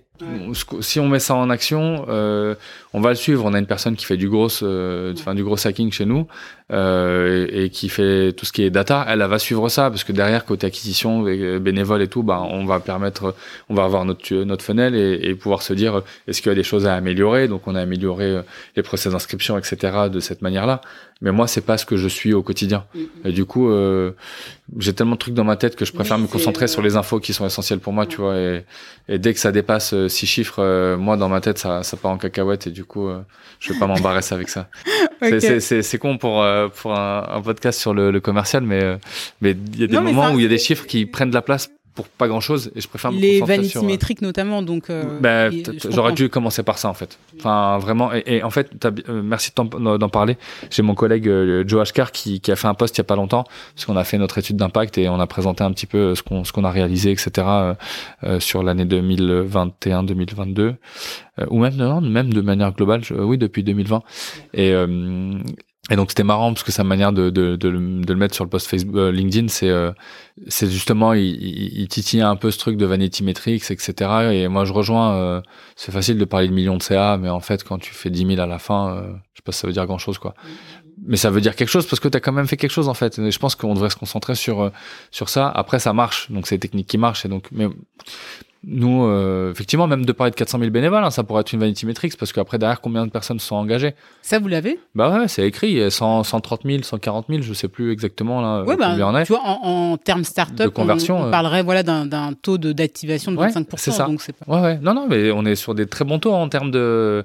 On a des très bons taux d'ouverture de mail. Euh, voilà, tu vois, on va, on va suivre tout ce genre d'activité et on a optimisé nos mailings pour que euh, ça marche bien, que les gens ils comprennent de quoi, pourquoi on les contacte et on les contacte pas pour autre chose que ce que notre service fait. On va pas envoyer des, des newsletters à rallonge pour leur expliquer à quel point euh, telle ou telle chose. On va leur dire, bah voilà, euh, aujourd'hui il y a telle association qui a besoin d'aide. Est-ce que tu as envie de participer? Et tu cliques. Et si tu cliques, tu as envie. Et si tu cliques, euh, si, si c'est pas ça, bah regarde d'autres missions si ça te fait plaisir. Et euh, ça veut dire que vous avez également conscience qu'il faut pas euh, saturer vos contacts? Ouais, ouais, ouais. Non, on va pas communiquer pour communiquer. On fait de la, de la communication pour de l'engagement. C'est-à-dire, euh, ce qui nous intéresse, c'est euh, participer. Là où des sites vont dire acheter, acheter, acheter, acheter, tu auras 50 boutons pour acheter. Bah, nous, l'idée, c'est juste de, faire, bah voilà, euh, tu rentres parce que tu as envie de t'engager. Et ce qu'on va te demander, c'est de t'engager. C'est normal, tu es venu pour ça. Euh, on, va, on va pas te demander autre chose. Alors toi, ce qui t'intéresse, c'est ça. Et je trouve que c'est euh, donc ça, c'est vu d'un point de vue euh, plateforme web, marketing, digital marketing, mais c'est la vérité pour n'importe quel bizdev en fait. Oui, mais alors l'engagement en fait, il peut se faire toute l'année. Est-ce que vous avez des périodes où vous allez lancer les campagnes? Comment tu détermines le rythme pour les contacter? Ouais, ouais. Bah là, ça va être. Bah on a on a fait des tests. On avait un gros hacker à l'époque qui a fait plein plein de tests pour ça. Moi, j'avais identifié qu'il y avait des assos qui nous demandaient ah je suis dans l'urgence est-ce que vous pouvez nous aider? Et donc je me suis dit bon ben, en fait il y a bien des périodes où en fait il faut être en réaction à un besoin. J'imagine que la fin d'année notamment. Ouais c'est ça. Bah là on a on a on a deux grosses enfin sur la fin d'année on a des grosses campagnes donc on a des opérations nationales qui viennent en soutien à une association en plusieurs assos. Et là en ce moment même, on a la, campagne des, banques alimentaires parce que en fait le, troisième week-end de novembre, euh, les banques alimentaires recherchent plus de 130 000 bénévoles partout en France pour faire la collecte de denrées alimentaires. Peut-être qu'au moment du podcast, on, sera en décembre et que on, aura notre campagne euh, décembre ensemble qui vise à, à, à aider euh, les associations autour de, de la période de, de, de l'hiver, donc sur les et sur les fêtes, donc avec euh, des maraudes, des opérations paquets cadeaux pour faire de la récolte de fonds, euh, euh, etc., etc. En été, par exemple, on va aider euh, APF France Évasion, donc c'est euh, une association de APF France Handicap qui accompagne des, personnes en, situation de handicap à partir en vacances. Donc là, ils recherchent des bénévoles pour partir 10 jours en vacances avec des, personnes en situation de handicap, aider les, les le, personnel soignant qui est là euh, sur place, les professionnels et tout, mais plus être là dans, dans un autre cadre parce qu'en fait, euh, on remplacera pas des professionnels par des bénévoles. Mais euh, être euh, une, une, personne et pas un professionnel quand être quelqu'un, c'est important aussi. Parce qu'on est aussi des gens, en fait. On n'est pas là que pour être accompagné de, de, gens qui sont là pour nous soigner ou quoi que ce soit. Et ça, c'est important, c'est important, par exemple, cette notion de, de bénévolat dans ce cadre-là. Et euh, donc, on travaille avec eux, par exemple, sur, sur la période estivale, qui est une période compliquée parce que tout le monde part en vacances. Donc, c'est encore plus difficile de trouver des bénévoles. Donc voilà, on a, il y a des périodes de l'année en fonction, bah, un peu comme euh, des marronniers en com ou en marketing, tu vois. Donc sauf que là, c'est l'écosystème de l'engagement. Tu vas avoir euh, les banques alimentaires au novembre, tu vas avoir les restos du cœur qui font leur collecte nationale en mars, PF Évasion et les missions de l'été en général. T'as plein d'assauts qui ont besoin de gens en été. T'as des chantiers de jeunes sur la période de l'été. L'hiver, bon ben voilà, tout ce qui est récolte de fonds, dons, euh, objets et tout. la rentrée scolaire on a fait une grosse action euh, que je pilotais sur le mentorat et l'éducation avec euh, le collectif mentorat, les associations mondiales de mentorat comme Zubdeco, Article 1, La Fève et tout. On va mobiliser euh, des milliers de, milliers de personnes pour être mentor ou accompagner des jeunes en soutien scolaire, en apprentissage de la langue française ou lutter contre l'électronisme par exemple. Donc c'est il y a une saisonnalité et vous vous en tenez à cette saisonnalité pour contacter en fait vos... les bénévoles. Ouais, bah ouais parce que du coup si tu, sinon on fait une campagne, bah tu vas faire une campagne mail au bon moment, bah en fait on va envoyer un mail à 400 000 personnes je sais pas, si t'as 5, 10, 15, 20, 40% de conversion, t'imagines euh, C'est cool, quoi. Et derrière, c'est des assos qui ont, qui, ont, besoin de ces gens-là pour, euh, pour développer leur action, euh, leur, action, leur propre action, quoi. C'est quoi pour toi les défis du secteur? Quand on a, on a préparé le podcast, on avait évoqué la digitalisation, la monétisation, l'attraction des talents. Dans l'écosystème de, de l'engagement. Euh, la digitalisation, c'est un vrai sujet. Euh, je pense qu'il y, a un gros truc à faire. Je remarque euh, deux univers dans l'engagement d'un certain point de vue. Hein. On pourrait se mettre de plein de facettes différentes. On pourrait parler de, thématiques, par exemple. Et là, il y a le social, euh, l'environnement, etc. Mais c'est pas ça qui m'intéresse. Mais dans les dans les pratiques et les méthodes de, de, d'action et de développement, je pourrais distinguer les grandes assauts historiques, pas que elles, mais toutes les assos qui fonctionnent sur ces modèles-là avec euh, avec euh, cette, cette, cette, cette, philosophie et tout. Et puis des euh, assos, des acteurs qui sont euh, plus récents, qui ont plus une logique un peu start-up euh, dans la méthode et dans les actions, avec peut-être beaucoup plus ou un peu plus de digital aussi pour soit en interne optimiser le recrutement des bénévoles par exemple, euh, ou optimiser euh, leurs actions avec euh, l'automatisation sur des formulaires, du no-code, etc. Et des modèles qui vont peut-être compter d'un côté ou de l'autre d'ailleurs, beaucoup plus sur des bénévoles ou pas, tu as des modèles associatifs qui comptent très peu de bénévoles, qui comptent beaucoup sur les salariés. Et ça a beaucoup de valeur, je pense, dans l'écosystème euh, de l'engagement. Euh, tu tout le médico-social, par exemple, pour qui c'est important, en fait, d'avoir des salariés, des gens euh, compétents, dont c'est le métier d'être aide-soignant, etc., etc. Et je l'ai dit tout à l'heure, je pense qu'on on remplacera pas euh, ces gens-là par des bénévoles. Par contre, les bénévoles peuvent arriver en complément. Euh, tu vas avoir des associations, euh, je pense à, je sais pas, la DMR par exemple, euh, qui va accompagner des personnes en, en, difficulté, en situation de handicap, qui sont âgées, nos aînés, donc qui ont besoin un peu d'assistance et de soutien. Et donc là, tu vas avoir des professionnels qui vont aller les voir, mais tu vas aussi avoir des, des bénévoles, visiteurs, qui vont leur rendre visite, leur faire un coucou, etc. bon, je te dis ça, mais moi, si je regarde un peu ce qui se fait euh, du côté de ma famille et puis euh, de mes racines en Algérie, bah en fait euh, c'est des modèles sociaux qui existent de manière globale parce que tu vas rendre tu vas rendre visite à, à ta voisine, ta tante, ton machin, ton truc. Euh, bah, c'est vrai que dans nos sociétés ici, il y a un peu plus de difficultés. Si en plus t'es en milieu rural et que t'es éloigné, que t'as pas de mobilité, etc. Donc donc je pense qu'il y a des réseaux associatifs qui sont très importants. les petits frères des pauvres, pareil. Enfin, les petits frères des pauvres, ils ont pas mal de bénévoles et c'est chouette à ça. Et donc dans ces deux sphères, il y a de plus en plus de liens qui se font donc c'est assez chouette. Je pense notamment à Emmaüs. Emmaüs, c'est historique. Moi, je connais Emmaüs depuis tout petit. On allait donner des trucs, on allait voir aussi les boutiques, etc. Je crois que mon père avait un pote qui gérait les stocks dans un Emmaüs, du coup on allait voir de temps en temps. Euh, il y avait un Emmaüs à l'époque sur euh, le canal euh, canal de l'Ourcq. Il est plus maintenant, c'est un, un, bar, etc. Mais j'adorais l'odeur. Enfin, tu sais, je me rentrais dedans. Pour moi, je rentrais, c'était comme Harry Potter, je sais pas, tu vois. T'as as, des pleins de meubles, des trucs ouais, anciennes, c'est un peu l'odeur de bois. Ouais, des merveilles. Ouais, ben moi, moi j'étais là, on le samedi de temps en temps, j'étais là. Oh, c'était magique. Et pareil, on peut même parler de vente là-dessus. Et, je vais te donner cet exemple-là parce que c'est très, très, très, très intéressant. Emmaüs, ils ont plein d'activités. Depuis plusieurs années, ils ont une logique entrepreneuriat sociale, euh, notamment avec Emmaüs Défi. Et là, depuis quelques temps, on connaît tous, euh, ou toutes et, tous, je pense, les, boutiques Emmaüs, donc euh, qui sont réparties un peu partout en France, en ville comme en, milieu rural. L'idée, c'est d'avoir ces boutiques qui récupèrent des objets, des meubles, quoi que ce soit, par les biais des, par, des gens qui veulent les donner parce qu'ils en ont plus besoin, soit directement en boutique, soit via des stocks et tout. Peut-être qu'Emmaüs récupère ça par ailleurs, je sais pas comment.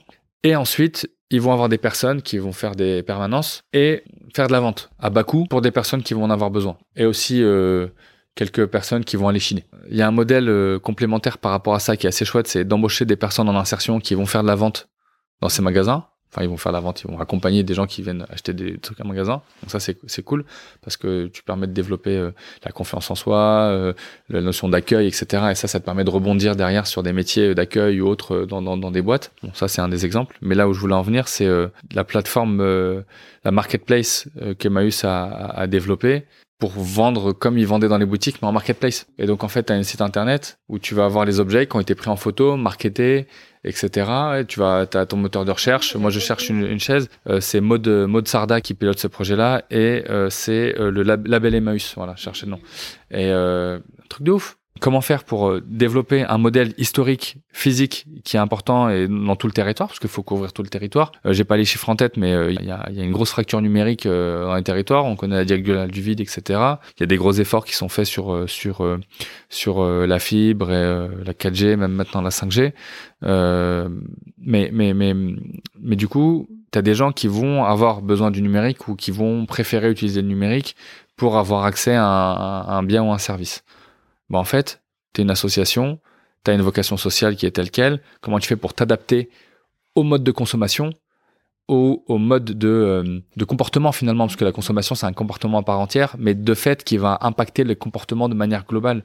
Donc aujourd'hui, quand tu as tout euh, qui est digitalisé, etc., etc., qui, est, qui se fait en deux secondes, aujourd'hui, bon, moi perso, je trouve ça un peu triste, mais que de pouvoir faire ses courses livrées en cinq minutes pour acheter un sneakers, euh, ben, si tu arrives à avoir ça, ce qui est puissant en termes de logistique et d'organisation. Hein, le, le, plus peut le moins. le moins, exactement. Mais à côté de ça, il faudrait qu'on puisse, pour des, des, actions à impact social ou environnemental, pouvoir avoir le même effet. Tu as un, le, le kiff d'un truc qui fonctionne et qui va vite. Deux, le kiff d'avoir servi à quelque chose. Et, et, et, je pense qu'on doit réussir aussi à transposer ça parce que euh, moi, si j'ai besoin de consommer de telle manière, ben, euh, mais ça, c'est n'importe quelle stratégie de, de retail ou, ou, ou de développement. Euh, n'importe quelle boîte, euh, je sais pas moi, Zara ou quoi, ils ont maintenant des marketplaces, t'achètes en ligne parce qu'ils sont, ils savent qu'ils ont une partie de leurs clients qui va se trouver là. Et ben là, pareil pour euh, pour des associations, bah, tu auras une partie des gens qui vont t'identifier via les réseaux ou via des marketplaces ou via un site web bien fait, et notamment les plus jeunes. Donc, euh, et ça, par exemple, il y a un vrai enjeu de recruter des plus jeunes dans le milieu associatif. Et je pense que c'est important de, de s'adapter et de se transformer pour pouvoir euh, utiliser le numérique comme un moyen d'acquisition et, et, de. Donc ça, l'acquisition, on en parle avec nos mots, mais en vrai, c'est juste d'être en contact des gens là où ils sont. Mm. Et ça, c'est la base du marketing et de la vente. Enfin, euh, les 4 P, hein, je vais pas vous les inventer. Hein. je te ramène un truc de l'école, mais en fait, ça a tellement de sens. Ça a tellement de sens et on a tendance à l'oublier, je trouve c'est un truc de base. Limite, euh, c'est obsolète tellement on sait qu'aujourd'hui le digital ça prend de la place et que l'un des P c'est l'internet. Et du coup bon après tu peux dire est-ce que c'est sur LinkedIn, est-ce que c'est sur Insta, et sur LinkedIn est-ce que c'est un article, un post, enfin bref on peut rentrer dans des dans des dans des détails mais mais ça c'est pour moi un des gros enjeux. Et donc c'est un des gros enjeux pour le recrutement de bénévoles, pour le recrutement de salariés, pour euh, pour les les, les, les, les dons. Euh, je pense à Hello Asso par exemple, qui est une asso Hello Asso, c'est une asso? Ouais. C'est une bonne question. J'ai un doute en plus bosser avec eux. Pardon. Euh, pardon les gars. Euh, et, donc, je pense à Hello Asso qui, euh, a facilité euh, des modules de dons avec un petit widget que tu intègres sur les sites internet. Et ça, ça permet de faciliter les adhésions. Ça fait pas, mal de choses. Et, ça, c'est important parce que tu peux plus remplir un formulaire aujourd'hui avec un chéquier, avec un chèque que tu envoies. Donc, faut, faut s'adapter aux usages et, aux besoins de, consommation des gens que tu veux toucher. si tu veux faire en sorte que ton projet se développe. Je comprends qu'après, on ait des aspirations interne, euh, personnelle, et ça notamment dans le milieu de l'engagement, euh, et c'est ce que je trouve très cool euh, dedans, c'est que tu as des personnes qui sont attachées à des valeurs. Et comment tu fais, par exemple, quand tu as telle ou telle valeur et que t'as pas envie d'utiliser Google pour ou Facebook pour trouver tes bénévoles ou quoi que ce soit. mais après, tu es dans un, dans un dilemme. Et je voyais un post ce matin, juste ce matin, d'une asso avec qui je bosse qui s'appelle Ma Petite Planète, dédicace à Clément, qui explique dans son post le débat qu'ils ont eu sur utiliser TikTok ou pas pour communiquer sur, euh, sur, euh, sur leur action. Et en fait, ils ont d'un côté TikTok, tout ce que ça incombe, et de l'autre côté, bah en même temps, nous, on veut que notre assaut et que les messages qu'on fasse passer, parce qu'ils travaillent sur euh, comment, grâce à un, petit jeu qui s'est inspiré de Mon Petit Gazon, pour faire des compétitions de foot et tout, mais donc c'est des compétitions de défis écologiques, et comment on fait pour rendre le message accessible au plus grand nombre très difficile de te passer d'un Facebook ou de TikTok. C'est ça. Mais tu sais que Aujourd'hui, on enregistre le podcast, il n'est pas encore sorti. Enfin, j'ai pas encore lancé le premier épisode. Et euh, c'est une question que je me suis posée parce que personnellement, je ne suis pas sur les réseaux sociaux à part sur LinkedIn. Donc j'ai effacé mes comptes Facebook, euh, Instagram il y a plusieurs années pour les raisons qu'on peut euh, imaginer, tu vois. Mais je me dis, bah, c'est vrai que si je veux lui donner une plus grande audience, je vais peut-être devoir me mettre en fait sur ces réseaux sociaux-là. Donc je suis encore en réflexion, mais c'est exactement la même chose. Ouais. Bah ouais, mais après ça, c'est tu peux, en intro, tu parlais de comment faire pour mêler éthique et business. Ça, c'est des questions que beaucoup de gens se posent depuis de nombreuses années. C'est juste que ça a certainement pris beaucoup moins de place qu'aujourd'hui. Encore, je pense que ça peut encore prendre beaucoup plus de place. Euh, mais notamment chez les protestants, hein, euh, dans les années 30 et tout, où euh, c'était important euh, pour eux, en tant que croyants, que l'argent qu'ils généraient par leur activité soit redistribué à la collectivité. Et ça, il y, a des, y a de la documentation, il y a des écrits, hein, c'est pas, c'est rien de nouveau. Et donc, ça, ça existe depuis longtemps. Et donc, euh, ça peut être euh, dans quel secteur j'investis ou dans quel secteur je me développe. Donc ça, ça, peut être quelque chose. Par exemple, est-ce que je vends de l'alcool ou pas, par exemple, ou de la cigarette ou, quoi que ce soit. Euh, donc ça, c'est une, c'est une philosophie. Les family business et tout, c'est des sujets. moi, je, je, je, maîtrise pas très bien, mais, mais je sais que c'est des vrais questionnements parce que qu'est-ce qu'on fait de notre argent on capitalise, où est-ce qu'on l'investit, etc. Aujourd'hui, c'est des sujets qu'on rend accessibles au plus grand public, notamment avec des, des néobanques euh, qui sont spécialisées là-dedans, ou même euh, euh, des, des, des, logiques d'investissement pour, pour, pour des, ou, de, de, financement participatif pour des projets impact sociaux, etc. L'ITA.co, par exemple, tu as même des fonds maintenant dédiés. Ouais, ISR. ISR, mais je, je dirais même ISR plus plus plus en fait. Enfin, je pense notamment en fond que Make Sense a, a développé il y a, il y a quelques temps. Euh, ça, pas ouais, il y a là il y a, il y a quelques mois là. Okay. Et euh, ça, ça c'est des choses qui existent depuis longtemps, mais aujourd'hui euh, c'est peut-être encore plus prenant parce que euh, l'écart entre les problématiques et l'activité, quelle qu'elle soit, il se fait encore de, de plus en plus. Et, et, et euh, moi, j'ai pas de réponse, mais euh, t'en as qui vont dire, bah, il faut, faut créer nos propres canaux. Il y en a qui, qui essaient de créer des, des, des réseaux sociaux euh, mm. engagés. Je pense notamment à un réseau social qui s'appelle Altrui, qui, qui, qui, se développent et eux ils se disent bon bah nous on veut développer un réseau social euh, vraiment social dans le sens où euh, on va partager que des bonnes nouvelles avec une modération qui fait que ça limite la viralité pour éviter que le même contenu soit posté 20 000 fois pour rien. Parce que tu as un contenu il va diffuser par exemple. Et je trouve ça intéressant dans la démarche. Quand Twitter en trois secondes il y a une info qui peut virer au au drame euh, parce que personne va vérifier parce qu'il faut être dans l'instantané etc et là où on a besoin de prendre du temps et prendre de temps euh, c'est euh, prendre de l'élan comme comme dirait MC Solar. Et ben je pense que c'est important et c'est pareil dans le business en fait. Quel canal on va utiliser pour toucher quel type de personnes et après, il faut faire des choix. Donc, à quel point, euh, c'est comme tout, avec qui bosser. Hein. Il y en a qui se posent des questions sur est-ce que je bosse avec telle ou telle entreprise, est-ce que je, je, je, je, me fais financer par tel ou tel acteur. Euh, ça, c'est des sujets stratégiques hein, euh, et qui sont éminemment. Euh, enfin, ça vient du de, des tripes, quoi. Je sais pas comment expliquer, mais c'est c'est c'est là, quoi. Et donc, c'est difficile de faire ce genre de choix, je pense. Vous avez déjà refusé de travailler avec certains partenaires ou certaines assos? Alors, nous, on a une, une charte sur, euh, sur la plateforme. Donc en fait, par exemple, toutes les associations à, à, à vocation culturelle ou politique ne, ne peuvent pas s'inscrire. D'accord. C'est, c'est, ouais, parce que c'est, c'est l'idée, c'est pas de, de, de, participer à des cultes ou de, ou de, ou des, des, des, partis politiques. Donc l'idée, c'est que ça reste à politique et à culturel. Et donc l'idée, c'est que c'est pour des associations d'intérêt général euh, qui font de la solidarité, de l'aide à l'environnement, euh, euh, des personnes et des personnes en, en situation de précarité, euh, les nouveaux arrivants. Etc. Je pense qu'on a fait un bon petit tour sur euh, le business model. Donc dans l'équipe déploiement, vous êtes quatre. Toi, tu es le responsable de cette équipe-là Alors, euh, bah, en fait, j'étais le responsable et donc là, je, suis en plein pivot de, mes missions parce que euh, je vais travailler à temps plein sur euh, sur l'API qu'on a développé pour euh, pour développer l'écosystème numérique de l'engagement qu'on est en train de faire avec plein d'acteurs euh, donc ce que je racontais tout à l'heure. Euh, donc euh, bah, c'est toujours mes collègues, on bosse ensemble, mais mais là je viens tout juste de de, de, de pivoter, mais on, on bah, travaille ensemble quoi. Ouais, merci. ok. Est-ce que tu peux me parler un petit peu de leur profil? Parce que je te demandais tout à l'heure si toutes les personnes qui travaillaient au sein d'une startup d'État partageaient les mêmes valeurs. Ces personnes qui viennent d'où? Alors, je peux pas parler au nom de toutes les startups d'État parce qu'en fait, on a utilisé des, des différents canaux pour se faire connaître et aller chercher de la prestation ou recruter des personnes selon les, les, les types de contrats, etc. Euh, mais en fait, euh, ça dépend en fait des parcours et des histoires de chacun.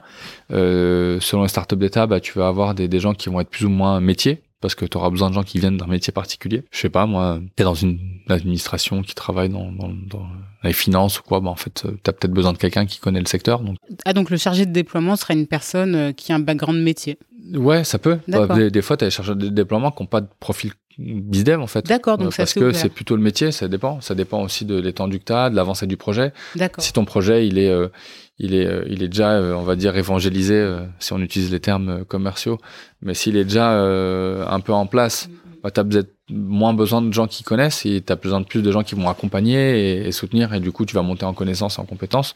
Moi tu vois là je travaille sur un projet numérique depuis euh, sur ce projet numérique depuis euh, depuis 2020. Moi j'y connaissais presque rien au numérique, je connaissais vite fait le no code à l'époque avec euh, Zapier et compagnie.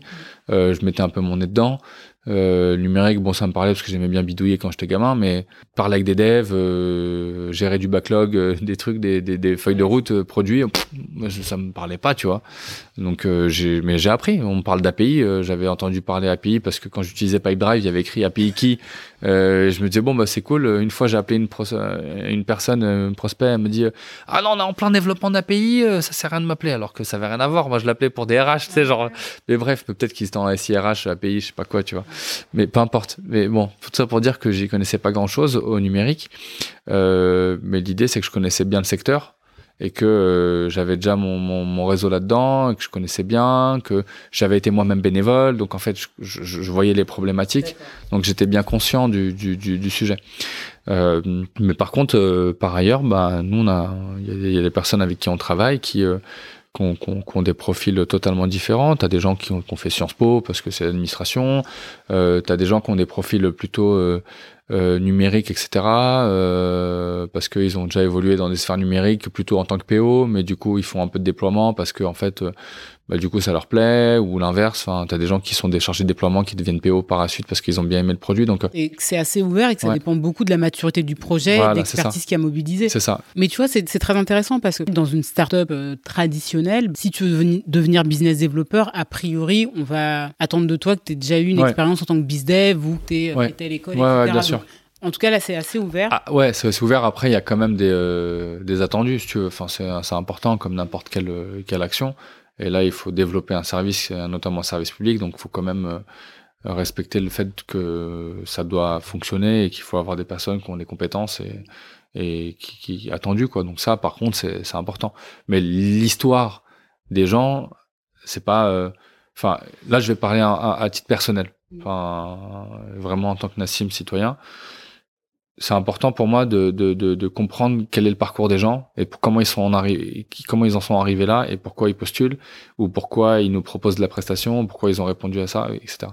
Euh, et, et, et, en fait, euh, c'est pas parce que tu as fait telle ou telle école que tu es meilleur que quelqu'un c'est la somme de toutes tes expériences et de ce que tu as appris et ce que tu sais, et ce que tu as vécu, etc., qui fait que tu es en capacité de pouvoir euh, faire une action. Moi, j'avais jamais été commercial avant, pourtant on m'a embauché en tant que commercial, tu vois. Mmh. Mais alors, du coup, est-ce que tu vois un pattern se dessiner dans les gens qui intègrent l'équipe, sans euh, parler de diplôme ni de profil bah, Tu en as plusieurs. Tu as plusieurs patterns. Je pense que tu as les profils un peu Sciences Po et tout ça pas forcément de l'école, mais un peu ce, cette dynamique-là, affaires publiques et tout, machin, parce que c'est, je pense que c'est assez intéressant. Et c'est plus euh, vraiment un profil, euh, quelqu'un qui est déter dans le public, même si ces valeurs-là sont partagées globalement par, tout le monde. Hein. Franchement, ça, c'est un truc assez incroyable. Tu auras des gens qui sont plus euh, métiers, parce que là, maintenant, la communauté a grandi, et du coup, bah, tu as des personnes qui sont un peu plus comme moi, qui sont des, des business de métiers, etc., et qui sont en phase avec les valeurs, notamment depuis Covid. Hein. On voit bien qu'il y a plein de gens qui veulent, qui veulent changer de, de, de dynamique et, et arrêter de vendre des, choses en lesquelles ils, croient pas. Euh, juste pour faire de l'argent et, de se concentrer sur des choses qui ont de la valeur, de l'impact, des projets qui ressemblent plus à ce que eux veulent voir dans la société. Puis après, euh, tu vas avoir des gens qui ont des logiques métiers en lien avec les projets dans lesquels ils s'intègrent, que ce soit le juridique, euh, l'administration, tel ou tel lambda, etc. Et encore, euh, je pense que j'ai pas la vue d'ensemble, parce que je, je, connais pas tout le monde non plus. Quoi. Tu peux m'expliquer comment se passe une vente concrètement, du brief au closing? Je sais que c'est pas vraiment une vente, mais euh, l'onboarding en tout cas d'une association sur la plateforme. De, je l'ai prospecté, je l'ai contacté, à elle arrive sur la plateforme, elle recrute ses premiers bénévoles et. on va avoir deux dynamiques. Il y a la dynamique, on va dire ou les organisations euh, qui sont autonomes, les associations qui s'inscrivent, enfin qui trouvent la, plateforme euh, via différents biais, canaux, et donc elle s'inscrit, elle, euh, on a un formulaire très simple, le nom de l'assaut, l'adresse, un petit descriptif, une photo si possible dans le cas où on peut le faire parce que parfois on peut pas. Elle peut poster une première mission. Elle est inscrite par défaut, mais il y a une modération. Donc on a une équipe de modération avec des référents territoriaux dans toute la France qui s'assurent que les associations qui sont inscrites correspondent bien à la charte que l'on a. Ça c'est important. Comme je te parlais tout à l'heure, je te disais, euh, les, les, associations à vocation culturelle ou politique non, non, non, ne peuvent pas s'inscrire. Donc là on a tout un travail de modération et sur l'inscription des, des assos et sur les missions qui sont publiées pour faire attention que c'est pas de, euh, de l'emploi déguisé, etc., etc. Donc ça c'est important euh, parce qu'il il peut y avoir des dérives de manière globale et donc ça, ça c'est très très très important de faire attention à ça. Euh, et donc l'association s'inscrit, elle peut dans la foulée poster une mission, mais dans tous les cas, il y a une étape de modération avant que ça apparaisse dans la plateforme. Et donc euh, en fonction, ça peut durer quelques jours, euh, ou, bah, c'est trois quatre jours, une semaine grand max, je pense pour pour la modération. Et ensuite, euh, la mission elle est publiée quoi. Mais alors du coup, en tant que chargé de déploiement, c'est quoi ton rôle euh, dans ce process-là? Aujourd'hui, on est plus dans une dynamique d'accompagner les réseaux associatifs. Par exemple, je sais pas moi, tu vas avoir euh, Article 1, euh, APF France Handicap ou quoi, qui vont avoir euh, plein d'antennes en France et qui vont recruter beaucoup de bénévoles au niveau national.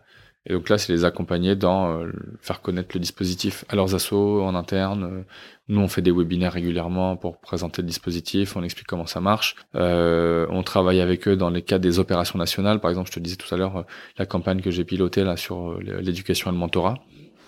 Ben, j'étais en contact avec avec, je sais pas moi, une, une trentaine d'assauts du mentorat et de l'éducation pour leur dire, ben voilà, on cette campagne à tel moment, on fait telle action de communication, c'est quoi vos besoins et objectifs de recrutement de bénévoles pour cette année, euh, etc., etc. Comme ça, moi, ça me demande, ça me donne une vision de, de qu'est-ce qu'on doit atteindre pour y arriver et de voir les moyens qu'on peut mettre en œuvre euh, pour le faire. Comment tu entretiens la relation avec euh, ton portefeuille de partenaires?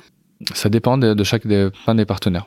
Euh, parce que y a, selon euh, le type de partenaire, en plus, il y a des partenariats qui vont plus être euh, nous permettre de faire de l'acquisition de bénévoles ou quoi. Donc en fait, ça va être des relations qui vont être différentes. Mais déjà, ça dépend s'il y a des intégrations produits ou pas. Est-ce qu'il y a des API à faire ou pas Donc ça, déjà, c'est pas la même chose parce que du coup, ça va demander beaucoup plus de temps, d'accompagnement. il y aura peut-être des bugs, etc. Donc moi, je vais être aussi en en, accueil, en écoute des différentes problématiques qu'il va avoir. Il y a des associations avec lesquelles je parle très peu, dans le sens où tout roule et euh, tout est bien maîtrisé chez eux. On a fait un onboarding. Euh, en interne, ils ont l'habitude des outils numériques et du coup, c'est relativement simple. T'en auras d'autres où euh, la connaissance et la maîtrise des outils numériques, elle est beaucoup moins euh, poussée au niveau national et du coup, selon les territoires, ça va être plus difficile. Donc, en fait, on va faire peut-être un peu plus d'accompagnement et etc. Donc ça, ça va dépendre. En fait, je, je peux pas dire qu'on fait du, du, cas par cas, mais on, mais, mais si en fait. Tu gères portefeuille de combien d'associations Alors, c'est une, tu me poses une colle. Ah oui, il y en a Pour de vrai. Ah ouais Ouais, ouais, tu me poses une colle.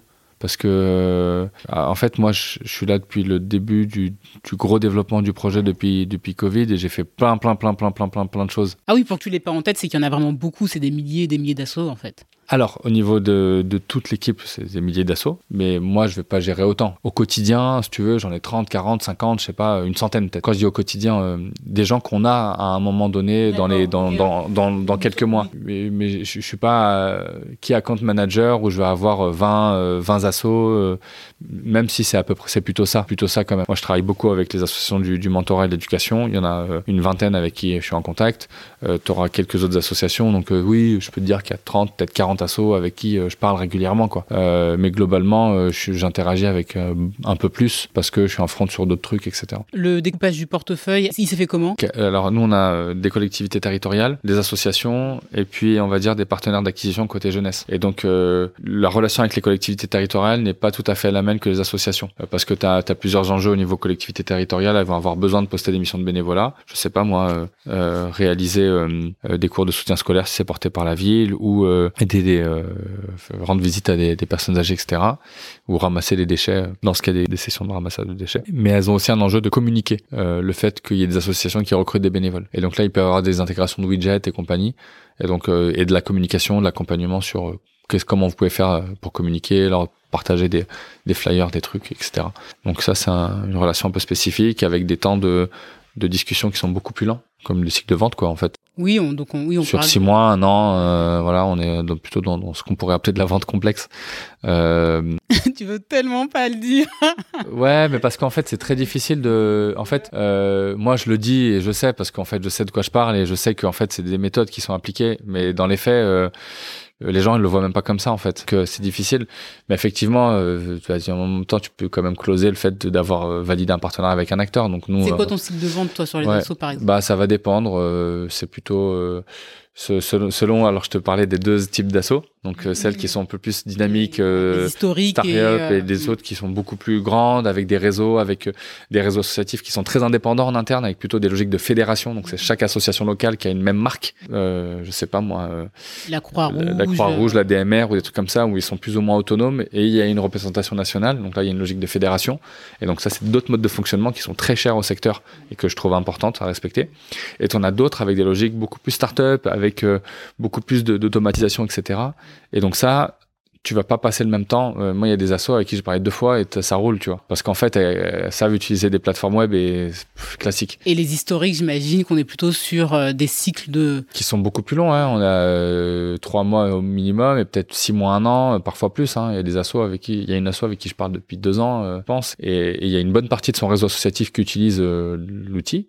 Mais au niveau national, il n'y a pas forcément une volonté de d'utiliser un service plus qu'un autre, etc. Et donc nous, notre rôle, c'est pas forcément d'insister, c'est plus d'être là et de leur dire, bah voilà, leur faire de la remontée d'infos. Il y a, y a voilà, il y a, quand même pas mal d'assauts de, votre réseau qui utilisent le service, euh, et les tenir informés, quoi. On est là aussi comme dans une logique de, de, de, guichet, quoi. Enfin, on, on est ouvert et c'est normal qu'ils soient au courant de, de, ce qui se passe. Donc là, on a développé aussi des fonctionnalités pour leur permettre d'avoir une visibilité de ce qui se passe euh, sur le réseau euh, qu'ils accompagnent, quoi. D'accord. Et euh, pour en revenir au découpage du portefeuille client, où ça s'est fait? Comment C'est euh, en fonction de vos profils euh? Bah dès le début en fait, dans les recrutements, ça a été fait comme ça en fait. Enfin pas dans, enfin, dans les recrutements, je parle de recrutement, mais plutôt dans les appels à, dans, dans, par rapport aux équipes, comment ça s'est fait. Mais mais et après sur les assos, on était deux. Bah il y en a qui travaillaient plus avec tel. Moi moi je travaillais beaucoup avec les secteurs de l'éducation parce que ça c'est un sujet qui me touchait, l'environnement.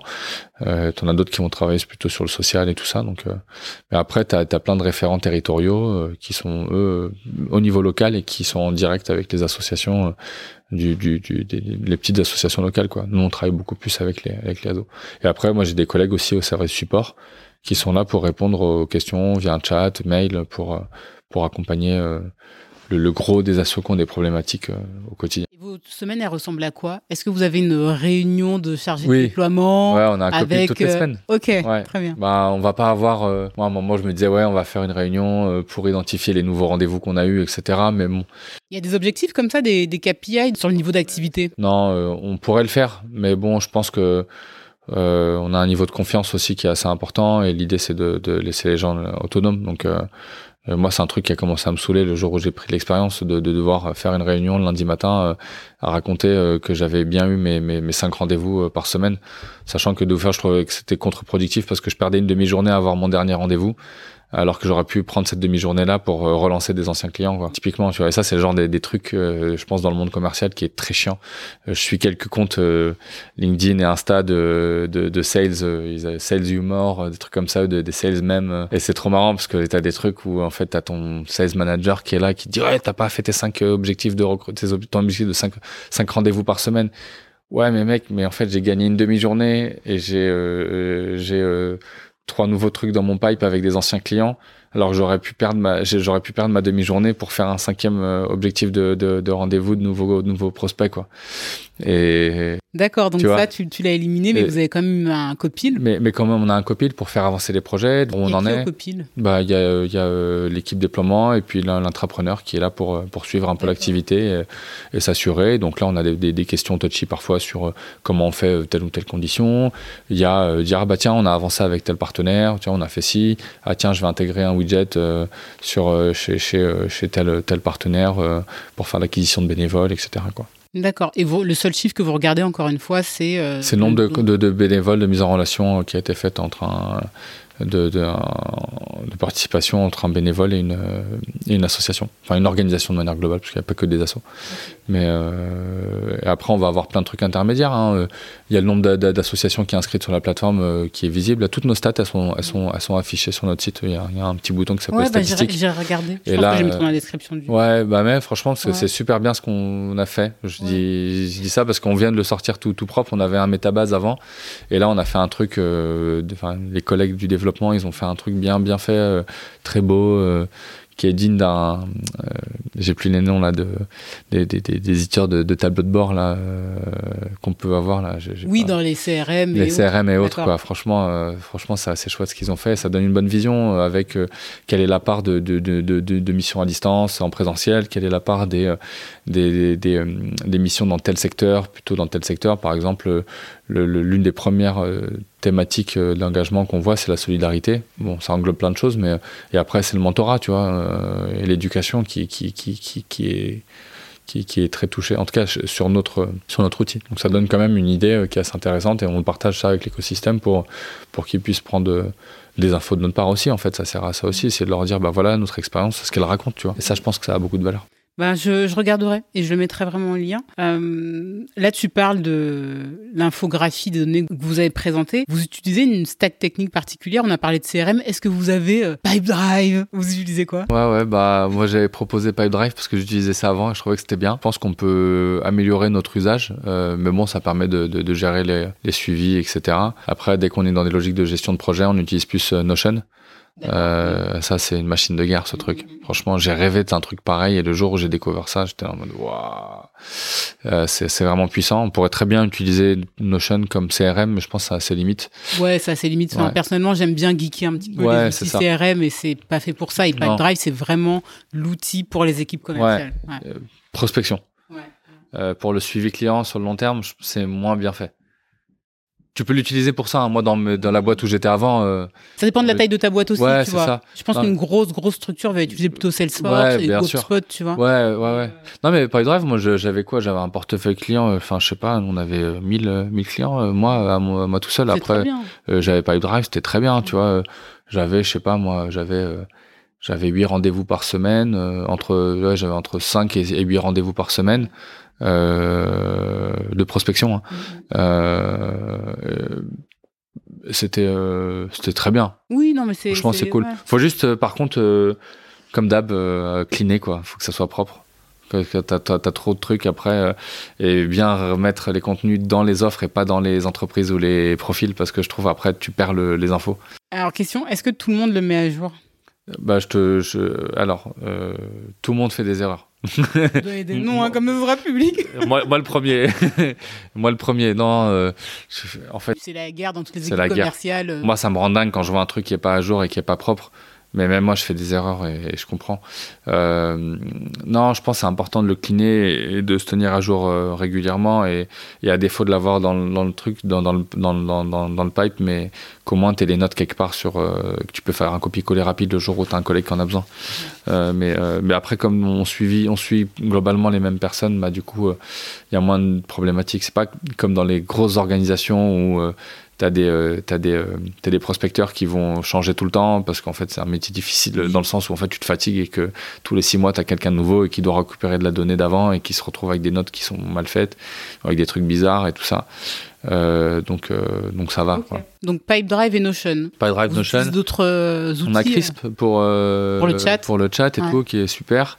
La FAQ, on l'utilise aussi. On a fait des intégrations avec, avec les réseaux sociaux et comme ça, les questions réseaux sociaux arrivent sur le, le sur le, sur le support et comme ça, ça permet de, centraliser aussi le suivi. On utilise Plausible pour euh, suivre euh, les, les métriques de, de, de, visite, etc. Ah, je connais pas. Euh, c'est une alternative à, à, Google Analytics. Ah, parce que du coup, vous n'utilisez pas la suite Google pour votre mail, votre Drive Non, alors moi j'aime bien utiliser Google Mail parce que c'est mon outil à moi. Donc, ça ouais. Mais, mais là, on, fait, on utilise Plausible pour l'analytics de notre côté. Et le mail, c'est. Ah, on a, on a des. Euh, non, on a un truc euh, open source, euh, parce qu'en en fait, comme c'est Betago, ils aiment beaucoup, c'est des dynamiques open source, etc. Donc là, c'est Roundcube. D'accord. mais moi, j'ai fait des redirections ah, mail. ça me dit quelque chose, Roundcube. Ouais. on utilise Slack là pour les, les, les, discussions, on a plein de canaux. Ouais, non, mais ça va, hein, on peut pas. Euh, non, mais attends, on pas périmé, hein, non, mais... je pense que c'est des questions que les gens ils se posent, tu vois, parce que tu lis forcément l'administration. Quand tu penses à l'administration. je pense pas à Slack. Euh, ouais, ouais. Mais après, c'est pas tout le monde, mais nous, on utilise Slack pas mal. Euh, moi, les mails, je peux pas pour envoyer deux, trois infos. Enfin, je peux envoyer un mail, quoi. même moi, j'aime bien utiliser l'intégration Slack de, de, sur Gmail, enfin, dans, ce qui me concerne, parce qu'en fait, je peux transférer un mail directement dans une discussion Slack. Et moi, j'adore ça. Il y a pas beaucoup de monde qui utilise ça dans mon équipe. Je suis triste. Mais moi, j'aime trop ça. bah ouais, comme ça, ça évite d'avoir des boucles à rallonge, quoi. Euh, il y a, au niveau BetaGouv, on utilise Mattermost, qui est open source, donc c'est. Comme Slack, mais c'est open source. D'accord. Et c'est super bien foutu. Euh, franchement, c'est vraiment pas mal. Euh, et voilà. Après, le, reste, c'est côté dev. On a utilisé Trello à un moment, mais c'est assez limite, je trouve, notamment en termes de pipe. Enfin, c'est pas, c'est pas, c'est pas très ergonomique. Si tu utilises déjà Notion, en fait. Euh, C'était avant Notion. Moi, j'ai ah parlé de Notion quand je suis arrivé parce que j'avais découvert ça euh, quand j'étais bénévole chez Make Sense. Et j'ai dit Notion, on va y arriver. Et ça a mis un an et on a utilisé Notion. Mais je savais pas trop comment on allait utiliser Notion. Je savais qu'on pouvait faire des intégrations de plein de trucs, mais moi, j'arrivais pas à modéliser notre usage parce qu'on n'avait pas assez d'activités différentes et tout machin. Donc, on était plutôt sur euh, sur des logiques de drive et compagnie. Euh, voilà. Et donc, euh, je pense que c'est le, le, gros du gros. Euh, si, j'utilise Calendly.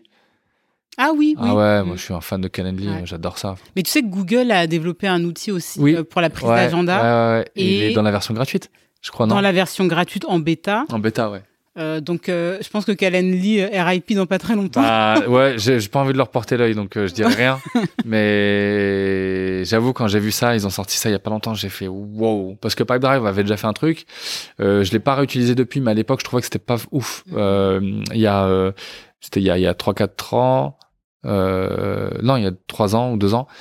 Mais euh, là, je crois qu'ils l'ont amélioré, mais je l'ai pas utilisé. Euh, mais après, il fallait que ton agenda soit bien clean, ton agenda PyDrive. Si tu utilises l'agenda PyDrive, c'était cool. Si tu utilises ton agenda Google, par exemple, ça marchait pas très bien, je trouve. Euh, mais Canly, ouais, je trouve ça assez puissant. Mais ouais, Google et en plus comme ils ont, ils ont comment ça s'appelle le truc là pour faire des, des, des sondages là. Oui, euh, ah, euh, c'est Google, Form. Euh, non, alors ah, il y a Google ah oui, ils ont racheté. Ils n'ont pas racheté. Ah, ah je quoi, sais pas. Mais tu vois, moi j'étais étonné que Google ne rachète pas Calendly. Ouais, bah ça se trouve qu'Anely voulait pas vendre à Google, je sais pas. Ouais, je, faut demander aux gens de la startup. Ouais, j'ai pas regardé. Non, j'ai pas regardé, je sais pas. Mais ouais, après, euh, ouais, non, Calendly, j'adore ça, c'est bien et en plus c'est super bien fait. Euh, et, si tu t'amuses un petit peu, tu fais des super trucs. Euh, moi, j'ai découvert ça chez bah, un gars qui travaille à la délégation interministérielle à l'accueil et l'intégration des réfugiés. Il avait fait un Calendly trop cool où il avait mis salut, euh, moi c'est Nour, on va se parler euh, tant de minutes pour parler de ça, ça, ça. Et ça m'a inspiré pour en faire euh, mon Calendly un peu comme un, comme un, comment on appelle ça, une landing page. En, copywriting en fait, mais comme une landing page, ouais. Et, et, moi je l'avais fait jour très simple. Et quand je l'ai vu, je me suis dit, ah, mais en fait, je vais développer un peu plus. Et, et je trouve ça cool parce que Calendly permet vraiment de faire des trucs en formulaire à, à plusieurs étapes. Donc, tu as une étape 1, étape 2, étape 3. Euh, tu as des petits hacks pour mettre un numéro de téléphone obligatoire au cas où et comme ça tu te dis bah c'est juste au cas où si jamais hein, j'arrive pas à t'avoir en rendez-vous ben que je puisse te rappeler. Du coup ça te fait de l'acquisition de numéro de téléphone enfin bref.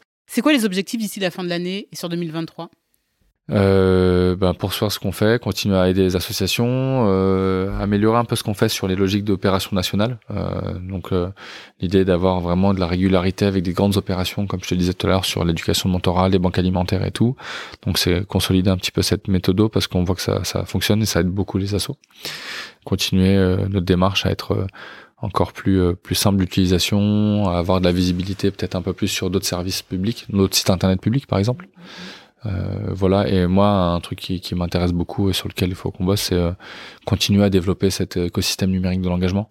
Euh, et de, de, faire connaître aussi ça parce que tout le monde ne sait pas assez qu'on a cette API qui permet d'intégrer euh, les missions de bénévolat et tout ça et donc je trouve ça assez chouette de pouvoir de pouvoir euh, créer des, partenariats euh, grâce au numérique de cette manière. Je pense, je sais pas, mais tu vois là, je, pense à Lydia qui avait euh, qui, a, qui, a, un module de don aux assos. Ça, je trouve ça cool, tu vois. Donc pourquoi pas faire ce genre de truc sur le bénévolat avec d'autres acteurs. Mais moi, je t'avouerais que parfois j'entends parler de certaines startups et je me demande si à terme leur vocation, ce serait pas d'intégrer, c'est l'administration publique. C'est comme quand on voit euh, comment Doctolib a aidé le gouvernement, notamment pendant la période du Covid et au moment de la vaccination. Mm. Ouais.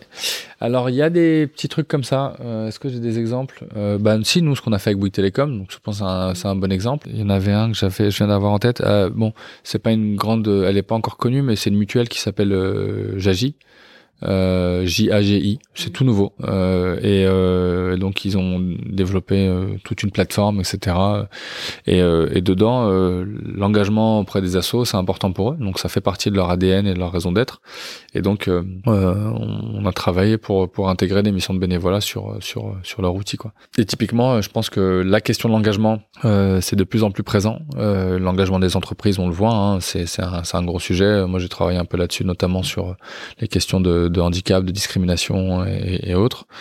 Euh, mais donc là, on va avoir l'engagement vis-à-vis de toutes les parties prenantes. Ça peut être, euh, ça va être les citoyens d'un territoire, ça va être, euh, ça va être le, comment dire, le mécénat de compétences, ça va être la consommation responsable, etc. Donc de fait, l'engagement bénévole, peut-être que il y aurait des, des appels. bah si, on l'a vu pendant le confinement, euh, des entreprises qui ont appelé euh, à, l'engagement euh, pendant l'Ukraine. Je me souviens que j'allais, j'allais, je, suis allé à Monoprix et j'étais à la caisse. je vais pas souvent plus là-bas et je, et je tombe à la caisse, je vois une petite affiche en A4 imprimée à l'arrache sur un Word, hein, tu vois, avec écrit bah si vous aussi vous voulez aider euh, sur euh, la crise d'Ukraine, euh, scanner le QR code pour aller sur la plateforme du gouvernement. Et donc là, il y avait cette fameuse plateforme pour l'Ukraine qui a été développée. et donc il y avait plein de manières d'aider. Et il y avait une manière, c'est de s'engager bénévolement. Et donc on avait intégré un module jevaider.gouv.fr pour pour pouvoir mettre en avant les missions de bénévolat qui se trouvaient là où habitaient les gens, en lien avec les réfugiés, les personnes réfugiées. Quand on a préparé le podcast, tu vois, on en a discuté. La plupart des chargés de déploiement, si j'ai bien compris, sont freelance, donc les tarifs sont publics. Euh, ouais, donc en gros, euh, il y a de l'appel à la prestation pour, euh, pour différents euh, corps de métier, soit les devs, les product owners, du gros, du bizdev, etc. Euh, tu as des chargés de déploiement qui sont contractuels ou quoi. Enfin, en fait, tu as plein de trucs, je n'ai pas tous les infos, mais donc tu as, différents types de, de, de, de, de possibilités.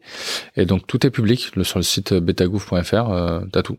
D'accord, ça je le mettrai aussi en lien. Et on est d'accord, du coup vous n'avez pas de variable. Ouais, non, non, bah non, justement, moi je, on peut rentrer dans, une dans une dans une logique philosophique de, des métiers de la vente.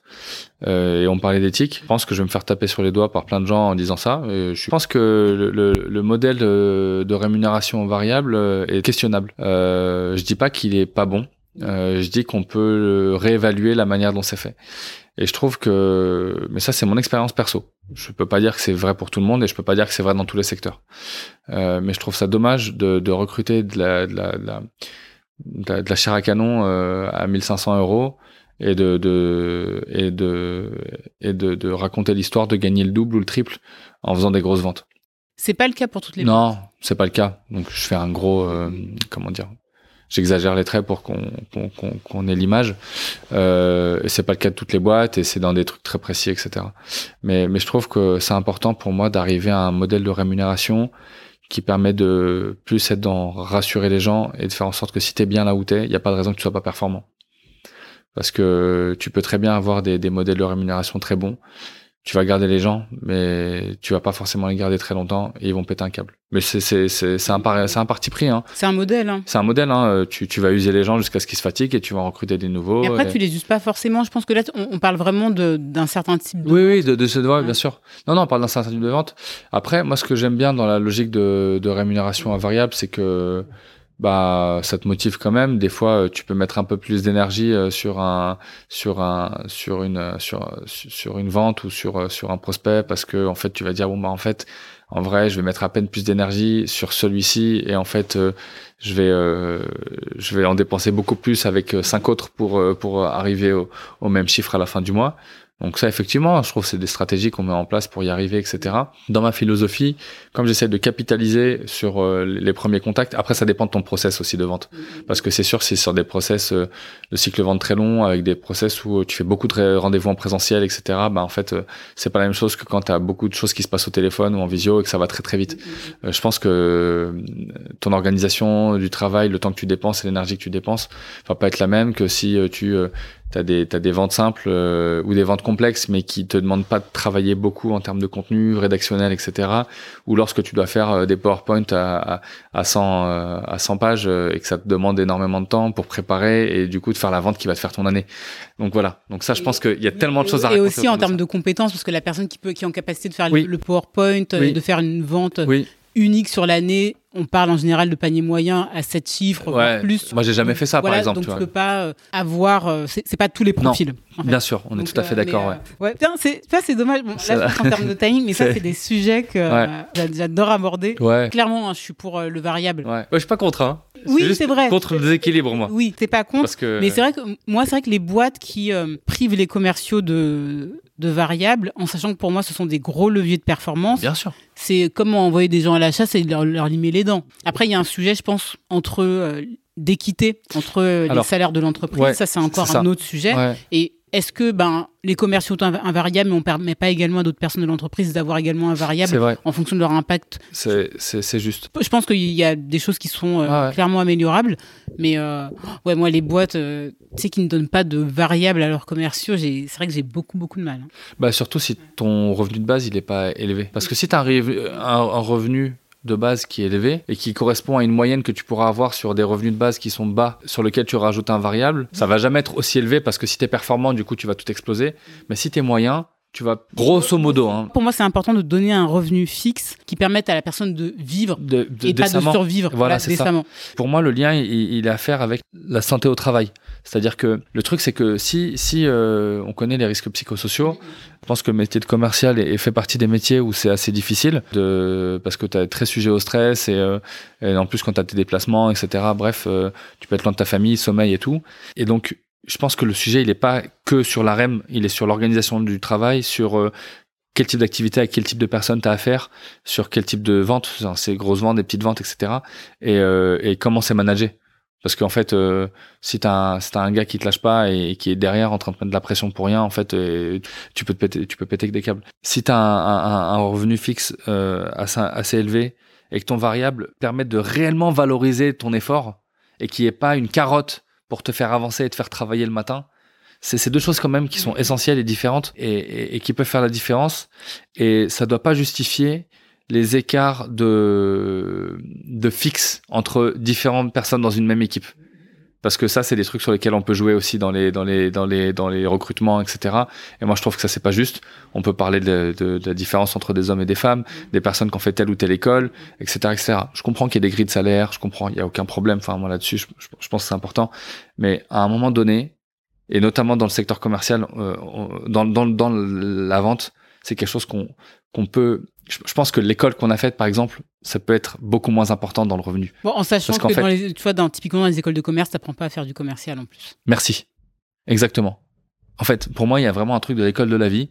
Que ça passe par le travail, par tes associations, par tes trucs, peu importe, euh, par ta personnalité, par euh, bref. Et, et ça, comment tu veux valoriser le vécu d'une personne vis à -vis du vécu d'une autre? Comment, tu veux dire que le vécu de cette personne-là vaut plus cher que celle-là? Par contre, si tu as un revenu fixe de base et que ton variable il est dédié effectivement au nombre de ventes ou euh, euh à euh, comment tu as coopéré dans ton équipe, pour éviter d'avoir des gens qui se bouffent entre eux dans une même équipe, par exemple. Ça, je pense, ça a beaucoup de valeur. Comment tu as participé aux ventes des autres, euh, que ça soit formel ou informel, parce que vous étiez en rendez-vous à deux, ou parce que toi, tu as donné des petits tips parce que ça fait cinq ans, ou que tu as eu le même type de client et que tu savais qu'en fait, il fallait passer aussi par cette personne-là pour pouvoir closer, etc.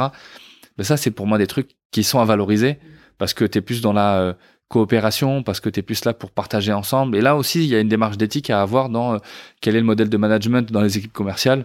Euh, je, suis pas, je suis pas un expert de ça. Euh, je peux pas, je peux pas dire que j'ai maîtrisé la création d'équipes commerciales, etc. pour faciliter la coopération. Je vais mentir. Par contre, je sais ce que c'est de bosser en équipe et je sais ce que c'est de gérer des frustrations des uns et des autres ou d'avoir une boss qui va filer ton ta liste à un gars alors que moi, la liste, ça fait six mois que je la travaille, que je la clean et que j'ai déjà euh, appelé mes gens et qu'en fait, j'ai juste à aller piocher dans ces gens-là pour faire mes rendez-vous le jour où on a besoin. Et qu'en fait, le, gars qui vient d'arriver, ben, il récupère euh, tous ces rendez-vous-là. Ouais, ça fout le seum, ça. tu vois, et ça, c'est le genre de trucs qui sont euh, très, c'est des pratiques qui se font, hein, parce qu'effectivement, ça bénéficie au global, mais c'est au détriment d'une personne. Donc, comment on fait pour créer de la coopération là-dessus? Parce que moi, ça se trouve, tu m'aurais demandé de travailler avec cette personne-là pour l'aider. En fait, je leur ai filé des leads. Mais toi, tu le fais sans passer par moi, alors que c'est moi qui ai généré ces leads. Donc, euh, et, ça, c'est un truc qui est assez intéressant parce que générer des leads et des contacts, c'est quand même un savoir-faire personnel. C'est toi qui as créé ces contacts-là. Tu as identifié ces personnes, tu as créé une première relation, tu t'es pris 10 bâches avant d'avoir le numéro de téléphone. Et donc ce numéro de téléphone, il a beaucoup de valeur, il a du temps. Quelqu'un a donné de l'argent. C'est comme si tu vas, t'as un orfèvre qui va travailler sur un bijou, un truc, et, et toi tu vas arriver, tu vas dire que c'est du toc et tu le casses. Bah attends mec, euh, j'ai taffé là, j'ai mis de l'énergie en fait. Cette personne-là, j'ai créé un lien, ça fait quatre fois que je lui raconte une blague. C'est peu valorisé ça. Mais non, c'est pour ça. Enfin pour moi c'est important en fait et ça fait du mal aux gens. Hein. C'est sous, sous un truc, un sujet sous-estimé je pense. Euh, L'affect parce qu'on est très dans les chiffres et comme c'est un métier d'humain à humain, il y a énormément d'affect tous les commerciaux ne sont pas euh, n'ont pas euh, les émotions euh, particulièrement développées, ou, quoi que ce soit. Je, je peux pas dire que c'est pas le cas en vrai parce qu'on est tous des humains, mais chacun va avoir sa, sa patte. Mm. Tu veux avoir des gens très performants qui vont pas réfléchir. Moi, écoute, moi je dois atteindre 500. en fait, je, je m'en fous, je vais y arriver. T'en as d'autres qui vont dire bah ouais, je, je suis à 490 euh, je veux bien essayer de récupérer ce truc-là, mais j'ai mon pote qui bosse depuis, euh, enfin j'ai mon collègue avec qui je m'entends bien, ou qui est du coup mon pote avec qui qui bosse sur ce truc-là. Euh, je sais comment l'avoir, mais je vais pas le prendre en fait. Ou sinon, je vais le prendre et je vais voir comment je peux partager les trucs avec lui, peut-être. Tu vois? Enfin bref. Et je pense que euh, la notion de coopération, euh, elle doit être de plus en plus développée. Après, j'ai pas une, un historique et une vision euh, très grande de ce qui se fait dans les boîtes commerciales et tout ça, mais j'ai pas l'impression, avec les discussions que j'ai eues, que c'est quelque chose qui est très très développé. Il y en a. Comment on participe à l'effort collectif, l'équipe. Donc il y a notamment les, les variables en commun. En commun. Mais c'est la finalité. C'est que le résultat final. Euh, du coup, on, on, met bien, par exemple, des objectifs d'activité. Euh, j'ai euh, réalisé 5 rendez-vous, j'ai fait 500 appels, j'ai envoyé 360 mails, mais on, on me donne pas des objectifs d'activité, de coopération, par exemple. Je pense que c'est un peu compliqué à mettre en œuvre. Mais dans certaines boîtes, ils le font. Ils le font. Mais, c'est assez rare. Ouais, je pense c'est rare. Enfin, j'en ai jamais vraiment entendu parler, tu vois. Je pense que ça se fait, tu sais, quand tu fais tes, des rendez-vous annuels euh, où tu as ton manager qui va te dire. C'est plus des euh, cultures de boîte. Voilà, c'est ça. Tu as tes managers qui vont dire bon, bah, j'ai remarqué ce que tu as fait pour l'équipe cette année, c'était euh, très cool. En plus, tu l'as fait en plus de ce, que, de ce que nous on te demande de faire. tu as bien joué le jeu avec les juniors et tout ça, donc bravo. Donc, on te fait une finale exceptionnelle. Ça, c'est des choses qui se font, tu vois. Mais j'ai pas l'impression que c'est un c'est c'est c'est j'ai pas l'impression que c'est une vraie règle qui se fait dans les équipes commerciales de dire euh, t'as les objectifs fixes t'as les euh, t'as, les enfin pardon t'as, t'as les objectifs t'as personnel d'équipe et tu vas avoir des objectifs d'activité liés au développement global etc je je, je ouais je j'ai pas l'impression qu'en tout cas que ça soit un truc qui est très très euh, mis en avant et, euh, et je pense que c'est des choses qu'on peut retrouver euh, dans des secteurs enfin qu'on pourrait retrouver par exemple qu'on pourrait développer dans des secteurs qu'on qui mettent l'éthique bien en avant et il y avait un autre truc par rapport à ça qui me venait à l'esprit. Euh, J'avais postulé dans une boîte euh, qui m'ont dit nous on n'a pas de variable. Mmh. Euh, moi j'ai pas été surpris, ça m'a pas choqué. Euh, et tout de suite on m'a dit par contre on a des fixes très élevés. Euh, et du coup on revient à à des contrats de travail lambda, tu sois au RH, au marketing, bah, de toute façon, de façon, tu vas, tu vas souvent avoir, tu vas toujours avoir des objectifs. Mais du coup, ton objectif, enfin, je sais pas comment expliquer, mais ton travail, tu fais ton travail. Et tu vas avoir des objectifs et tu vas avoir des primes, etc., mais qui vont pas être liés, liés On va directement. pas te remercier pour avoir fait ton travail. Voilà, c'est ça. Mm. Euh, mais du coup, tu peux avoir des primes d'une autre manière, ou avoir euh, des parts, ou avoir des machins. Et je pense qu'il y a des, des modèles comme ça à faire qui sont peut-être intéressants. Et là, je suis dans de la prospective, hein. Vraiment, je suis dans le future of work et tout ça, mais, mais je trouve que ça pourrait être très intéressant de- d'avoir des objectifs sur de la, de la participation, sur de la prise de, de capitaux. Enfin, je sais pas comment expliquer, je sais pas, je suis pas un expert de ça, mais je pense que comme dans les boîtes, dans les sociétés coopératives, tu vois, euh, c'est pas une logique d'objectif, mais chacun a des parts. Et il y a un ah punaise, il y a une boîte, enfin il y a un gars, j'ai plus son nom, mais il développait des poils, euh, euh, des, des, des poils, pas des poils pour faire cuire des œufs, mais enfin si, mais pas les, les pas le truc rond avec la poignée, euh, les, les poêles, les- on, on fait on fait chauffer quoi, on, cuit et tout. Et euh, il a créé un modèle de société qui est assez ouf, qui qui s'est cassé, je sais plus quand, euh, peut-être juste après la guerre ou, ou, ou quoi. Et donc lui, il fabriquait ces fameuses poêles. Et lui, il a créé un, un, un village société, si tu veux, où il avait un grand bâtiment euh, où les gens habitaient dedans avec une verrière interne et, et il valorisait euh, les revenus des gens euh, de manière équivalente euh, selon leur statut, etc. Et puis même les maisons qu'ils avaient euh, étaient liées au, en fait, dans, dans leurs euh, bénéfices, dans leurs comment on appelle, perks, dans les avantages. Euh, en gros, il y avait cette, c'était en France. Hein. Il avait euh, le droit donc d'avoir un- une maison dans un bâtiment qu'il avait créé, enfin un appartement dans une maison qu'il avait créé. Et en fait, il, att- il attribuait des, des appartements aux familles en fonction du nombre de personnes dans, la dans le foyer et pas en fonction du statut social de, de, de la personne. Tu vois, je trouve que ça c'est assez ouf. Euh, dans l'entrepreneuriat social, il y a une règle, je crois que de A, d'écart de, de, de salaire de 1 à 10 ou, ou à 100 max. Enfin, je- non, pas 1 à 10, je pense. Euh, désolé, là, je, je, je, peux me tromper, et je devrais pas. Mais, mais, mais, mais je trouve que tu sais, c'est des trucs un peu comme ça. Le, le- le sujet, il est beaucoup plus large que est-ce qu'il y a un fixe ou un variable, quoi. Et c'est mêler tout ça. Il y a un auteur euh, de sociologie des organisations qui s'appelle François Dupuis. C'était un, un élève, euh, ou un, je sais pas comment on appelle ça, mais quelqu'un qui Un disciple. un disciple, merci, de, de Michel Crozier, euh, et qui a écrit un bouquin qui s'appelle Lost in Management. Euh, il, y a deux numéros, 1 et 2. Euh, et donc c'est la faillite de la pensée managériale. Euh, on dérive peut-être un peu sur le commercial, mais pas trop. Et, et, et, et en fait, il parle de, du coup des modèles euh, et, et managériaux. Euh, et donc il parlait que tu peux pas adapter des règles dans un contexte ou un autre parce que du coup c'est totalement différent. Les, les règles du jeu changent, l'environnement change, etc. Et, euh, et typiquement, euh, bon, moi je connais pas exactement, mais c'est ce qu'il écrivait comme exemple. Il disait que tu vas pas motiver une personne en France ou aux États-Unis de la même manière qu'en Inde. Pas parce que tu vas donner 400 euros à quelqu'un de plus qui va se sentir valorisé. Au contraire, il va peut-être penser que tu es en train de le, le rassurer euh, pour lui dire bon bah c'est cool, euh, tiens, t'es en galère. On, on- enfin, Oui, ça fais un dépend gros raccourci, beaucoup de l'environnement de et- la culture. Et, et, et ça, c'est intéressant de se poser ce genre de questions. J'avais lu un bouquin à l'époque euh, quand j'étais en master sur mon mémoire qui s'appelait, euh, c'était un bouquin de Claude Lévy-Leboyer, qui est une psychosociologue, et qui s'appelle La motivation au travail. Euh, Et moi, je me suis beaucoup posé la question de la motivation au travail, parce que quand j'étais en alternance, je me, je, je comprenais pas pourquoi on avait des niveaux de motivation différents sur notre activité, parce que je pensais que les gens, ils faisaient ça parce qu'ils étaient contents de le faire. Parce que moi, j'étais content de le faire. En fait, j'étais déterminé dans, je voulais faire quelque chose qui me plaisait, tu vois. Même quand je travaillais dans les égouts, j'étais trop content de pouvoir faire ça. J'avais ma petite sœur à l'époque, qui a 15 ans de moins que moi. Je me disais, ah bah tiens, ça c'est des plaques d'égout comme ça, ça c'est ça. T'as les gens, ils me, ils me prenaient pour un ouf, tu vois. Mais moi, c'est juste, je suis content de partager un truc euh, que, que, que je fais et qui me plaît, tu vois, parce que je suis là parce que ça me plaît. Si ça me plaît pas, je me casse. Et du coup, j'ai différents modèles de motivation. Euh, typiquement, euh, pour les gens qui vont nous écouter, euh, tout le monde a entendu parler de euh, la pyramide de Maslow, sauf qu'en fait, c'est un modèle de motivation parmi d'autres, en fait. T'as plein de modèles motivationnels. Et je pense que quand t'es commercial, c'est important de les avoir en tête, parce que si t'as que Maslow dans ta tête, je pense que tu tirais une balle dans le pied. Parce que c'est pas parce que tu as de quoi manger que tu vas pas retomber un jour dans un contexte qui va faire que tu as besoin de remanger et de redescendre dans ton niveau. Parce que la pyramide elle est évolutive, c'est pas euh, c'est pas incrémental quoi, c'est pas un truc où ça va que plus haut, c'est c'est faux.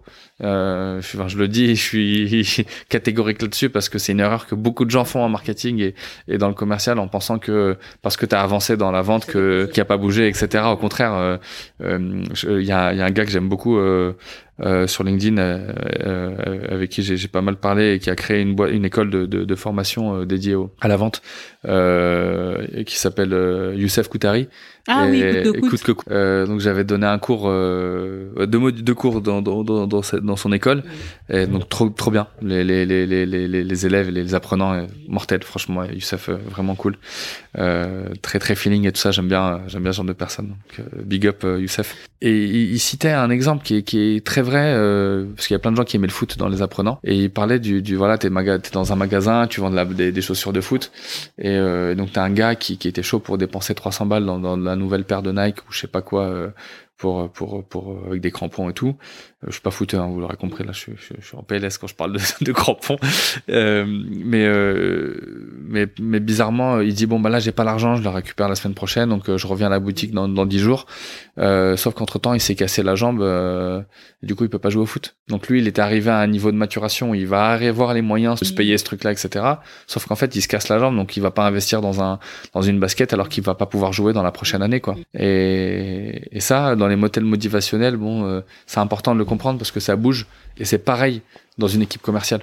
Tu vas avoir, on va avoir des humeurs, tu vas avoir des types de personnalités qui vont être différentes. Moi, par exemple, j'ai des, j'ai des, euh, dans l'année, je vais avoir des, euh, des gros moments de up et des moments de down, tu vois. Euh, enfin, pas de down, mais de, de, de baisse. Et en fait, j'essaie de capitaliser sur les moments up pour que les moments down soient un peu plus dans d'autres d'autres actions. Oui, que tu puisses te focaliser sur, des choses où tu as besoin de beaucoup moins d'énergie. Ouais, c'est ça et de capitaliser à des, des moments de l'année ou de la semaine ou de la journée. Tu vois, par exemple, il y a euh, Mélanie Duclos euh, sur LinkedIn avec qui euh, on parle de temps en temps, que j'aime beaucoup aussi, euh, intéressant aussi dans, dans, dans ce qu'on appelle le social biz dev ou le, le business engagé. elle, elle, elle fait des plages de, de, de, de rendez-vous, je crois, en début de semaine sur deux jours où elle fait ses rendez-vous et tout le reste de la semaine, t'as plus d'énergie et du coup tu vas plus te poser en introspection, etc. Euh, moi là, je suis en phase où j'ai besoin de refaire une nouvelle dynamique parce que je change, je viens d'être papa, machin, tout ça. Et, et ça, ben ça, ça joue en fait de comment t'organises ton équipe, comment tu donnes la liberté. Euh, Peut-être que tu as des gens qui sont prêts à, à gagner moins d'argent pour avoir plus de liberté aussi. Euh, c'est pas négligeable, hein. surtout aujourd'hui à l'époque euh, Covid machin où le télétravail a beaucoup pris beaucoup plus d'ampleur. Nous on bosse essentiellement à distance. Hein. On est tout le temps sur Slack, on a des séminaires mensuels où on se retrouve, etc. Et on capitalise sur ces séminaires pour faire des ateliers en collectif et tout. Et ça pour moi ça a beaucoup de valeur. Enfin moi je, suis je suis prêt à parier que tu des gens qui sont prêts à gagner euh, quelques euros en moins, euh, quelques centaines d'euros en moins pour être en full télétravail. Parce que en fait, ça te fait gagner, euh, allez, si t'es à Paris, on va dire euh, deux heures par jour de transport. deux heures par jour fois 5, ça te fait 10 heures de... C'est une journée. Tu gagnes une journée juste parce que t'es en, en full remote. Ça, c'est... Moi, je suis prêt à gagner moins d'argent pour ça. je suis prêt à mettre une partie d'un variable ou du variable juste pour avoir ça. ou avoir un cadre euh, managérial, organisationnel, bienveillant, euh, où on t'écoute. C'est pas parce qu'on t'écoute qu'on fait tout ce que tu dis, mais euh, on est dans la discussion. À, défaut d'avoir ou t'es dans, dans t'es dans des modèles managériaux qui vont être, j'ai plus les termes, mais il y a Make Sense par exemple qui est très intéressant à les rencontrer ou, à discuter sur sur des modèles organisationnels où typiquement on, on va être sur des dynamiques où on, on va pour tout changement tout changement, euh, on va aller euh, faire des appels à sollicitation et dire expliquer le projet et demander l'avis des uns et des autres. Toi, tu es le lead sur le projet. Et ben en fait, euh, c'est pas parce que les autres ont dit non à 90% que tu vas faire, tu vas pas le faire. Ouais. Mais si tu décides de le faire, tu le fais en conscience. Parce que du coup, si ça marche pas et que ta décision elle a impacté, c'est ta responsabilité.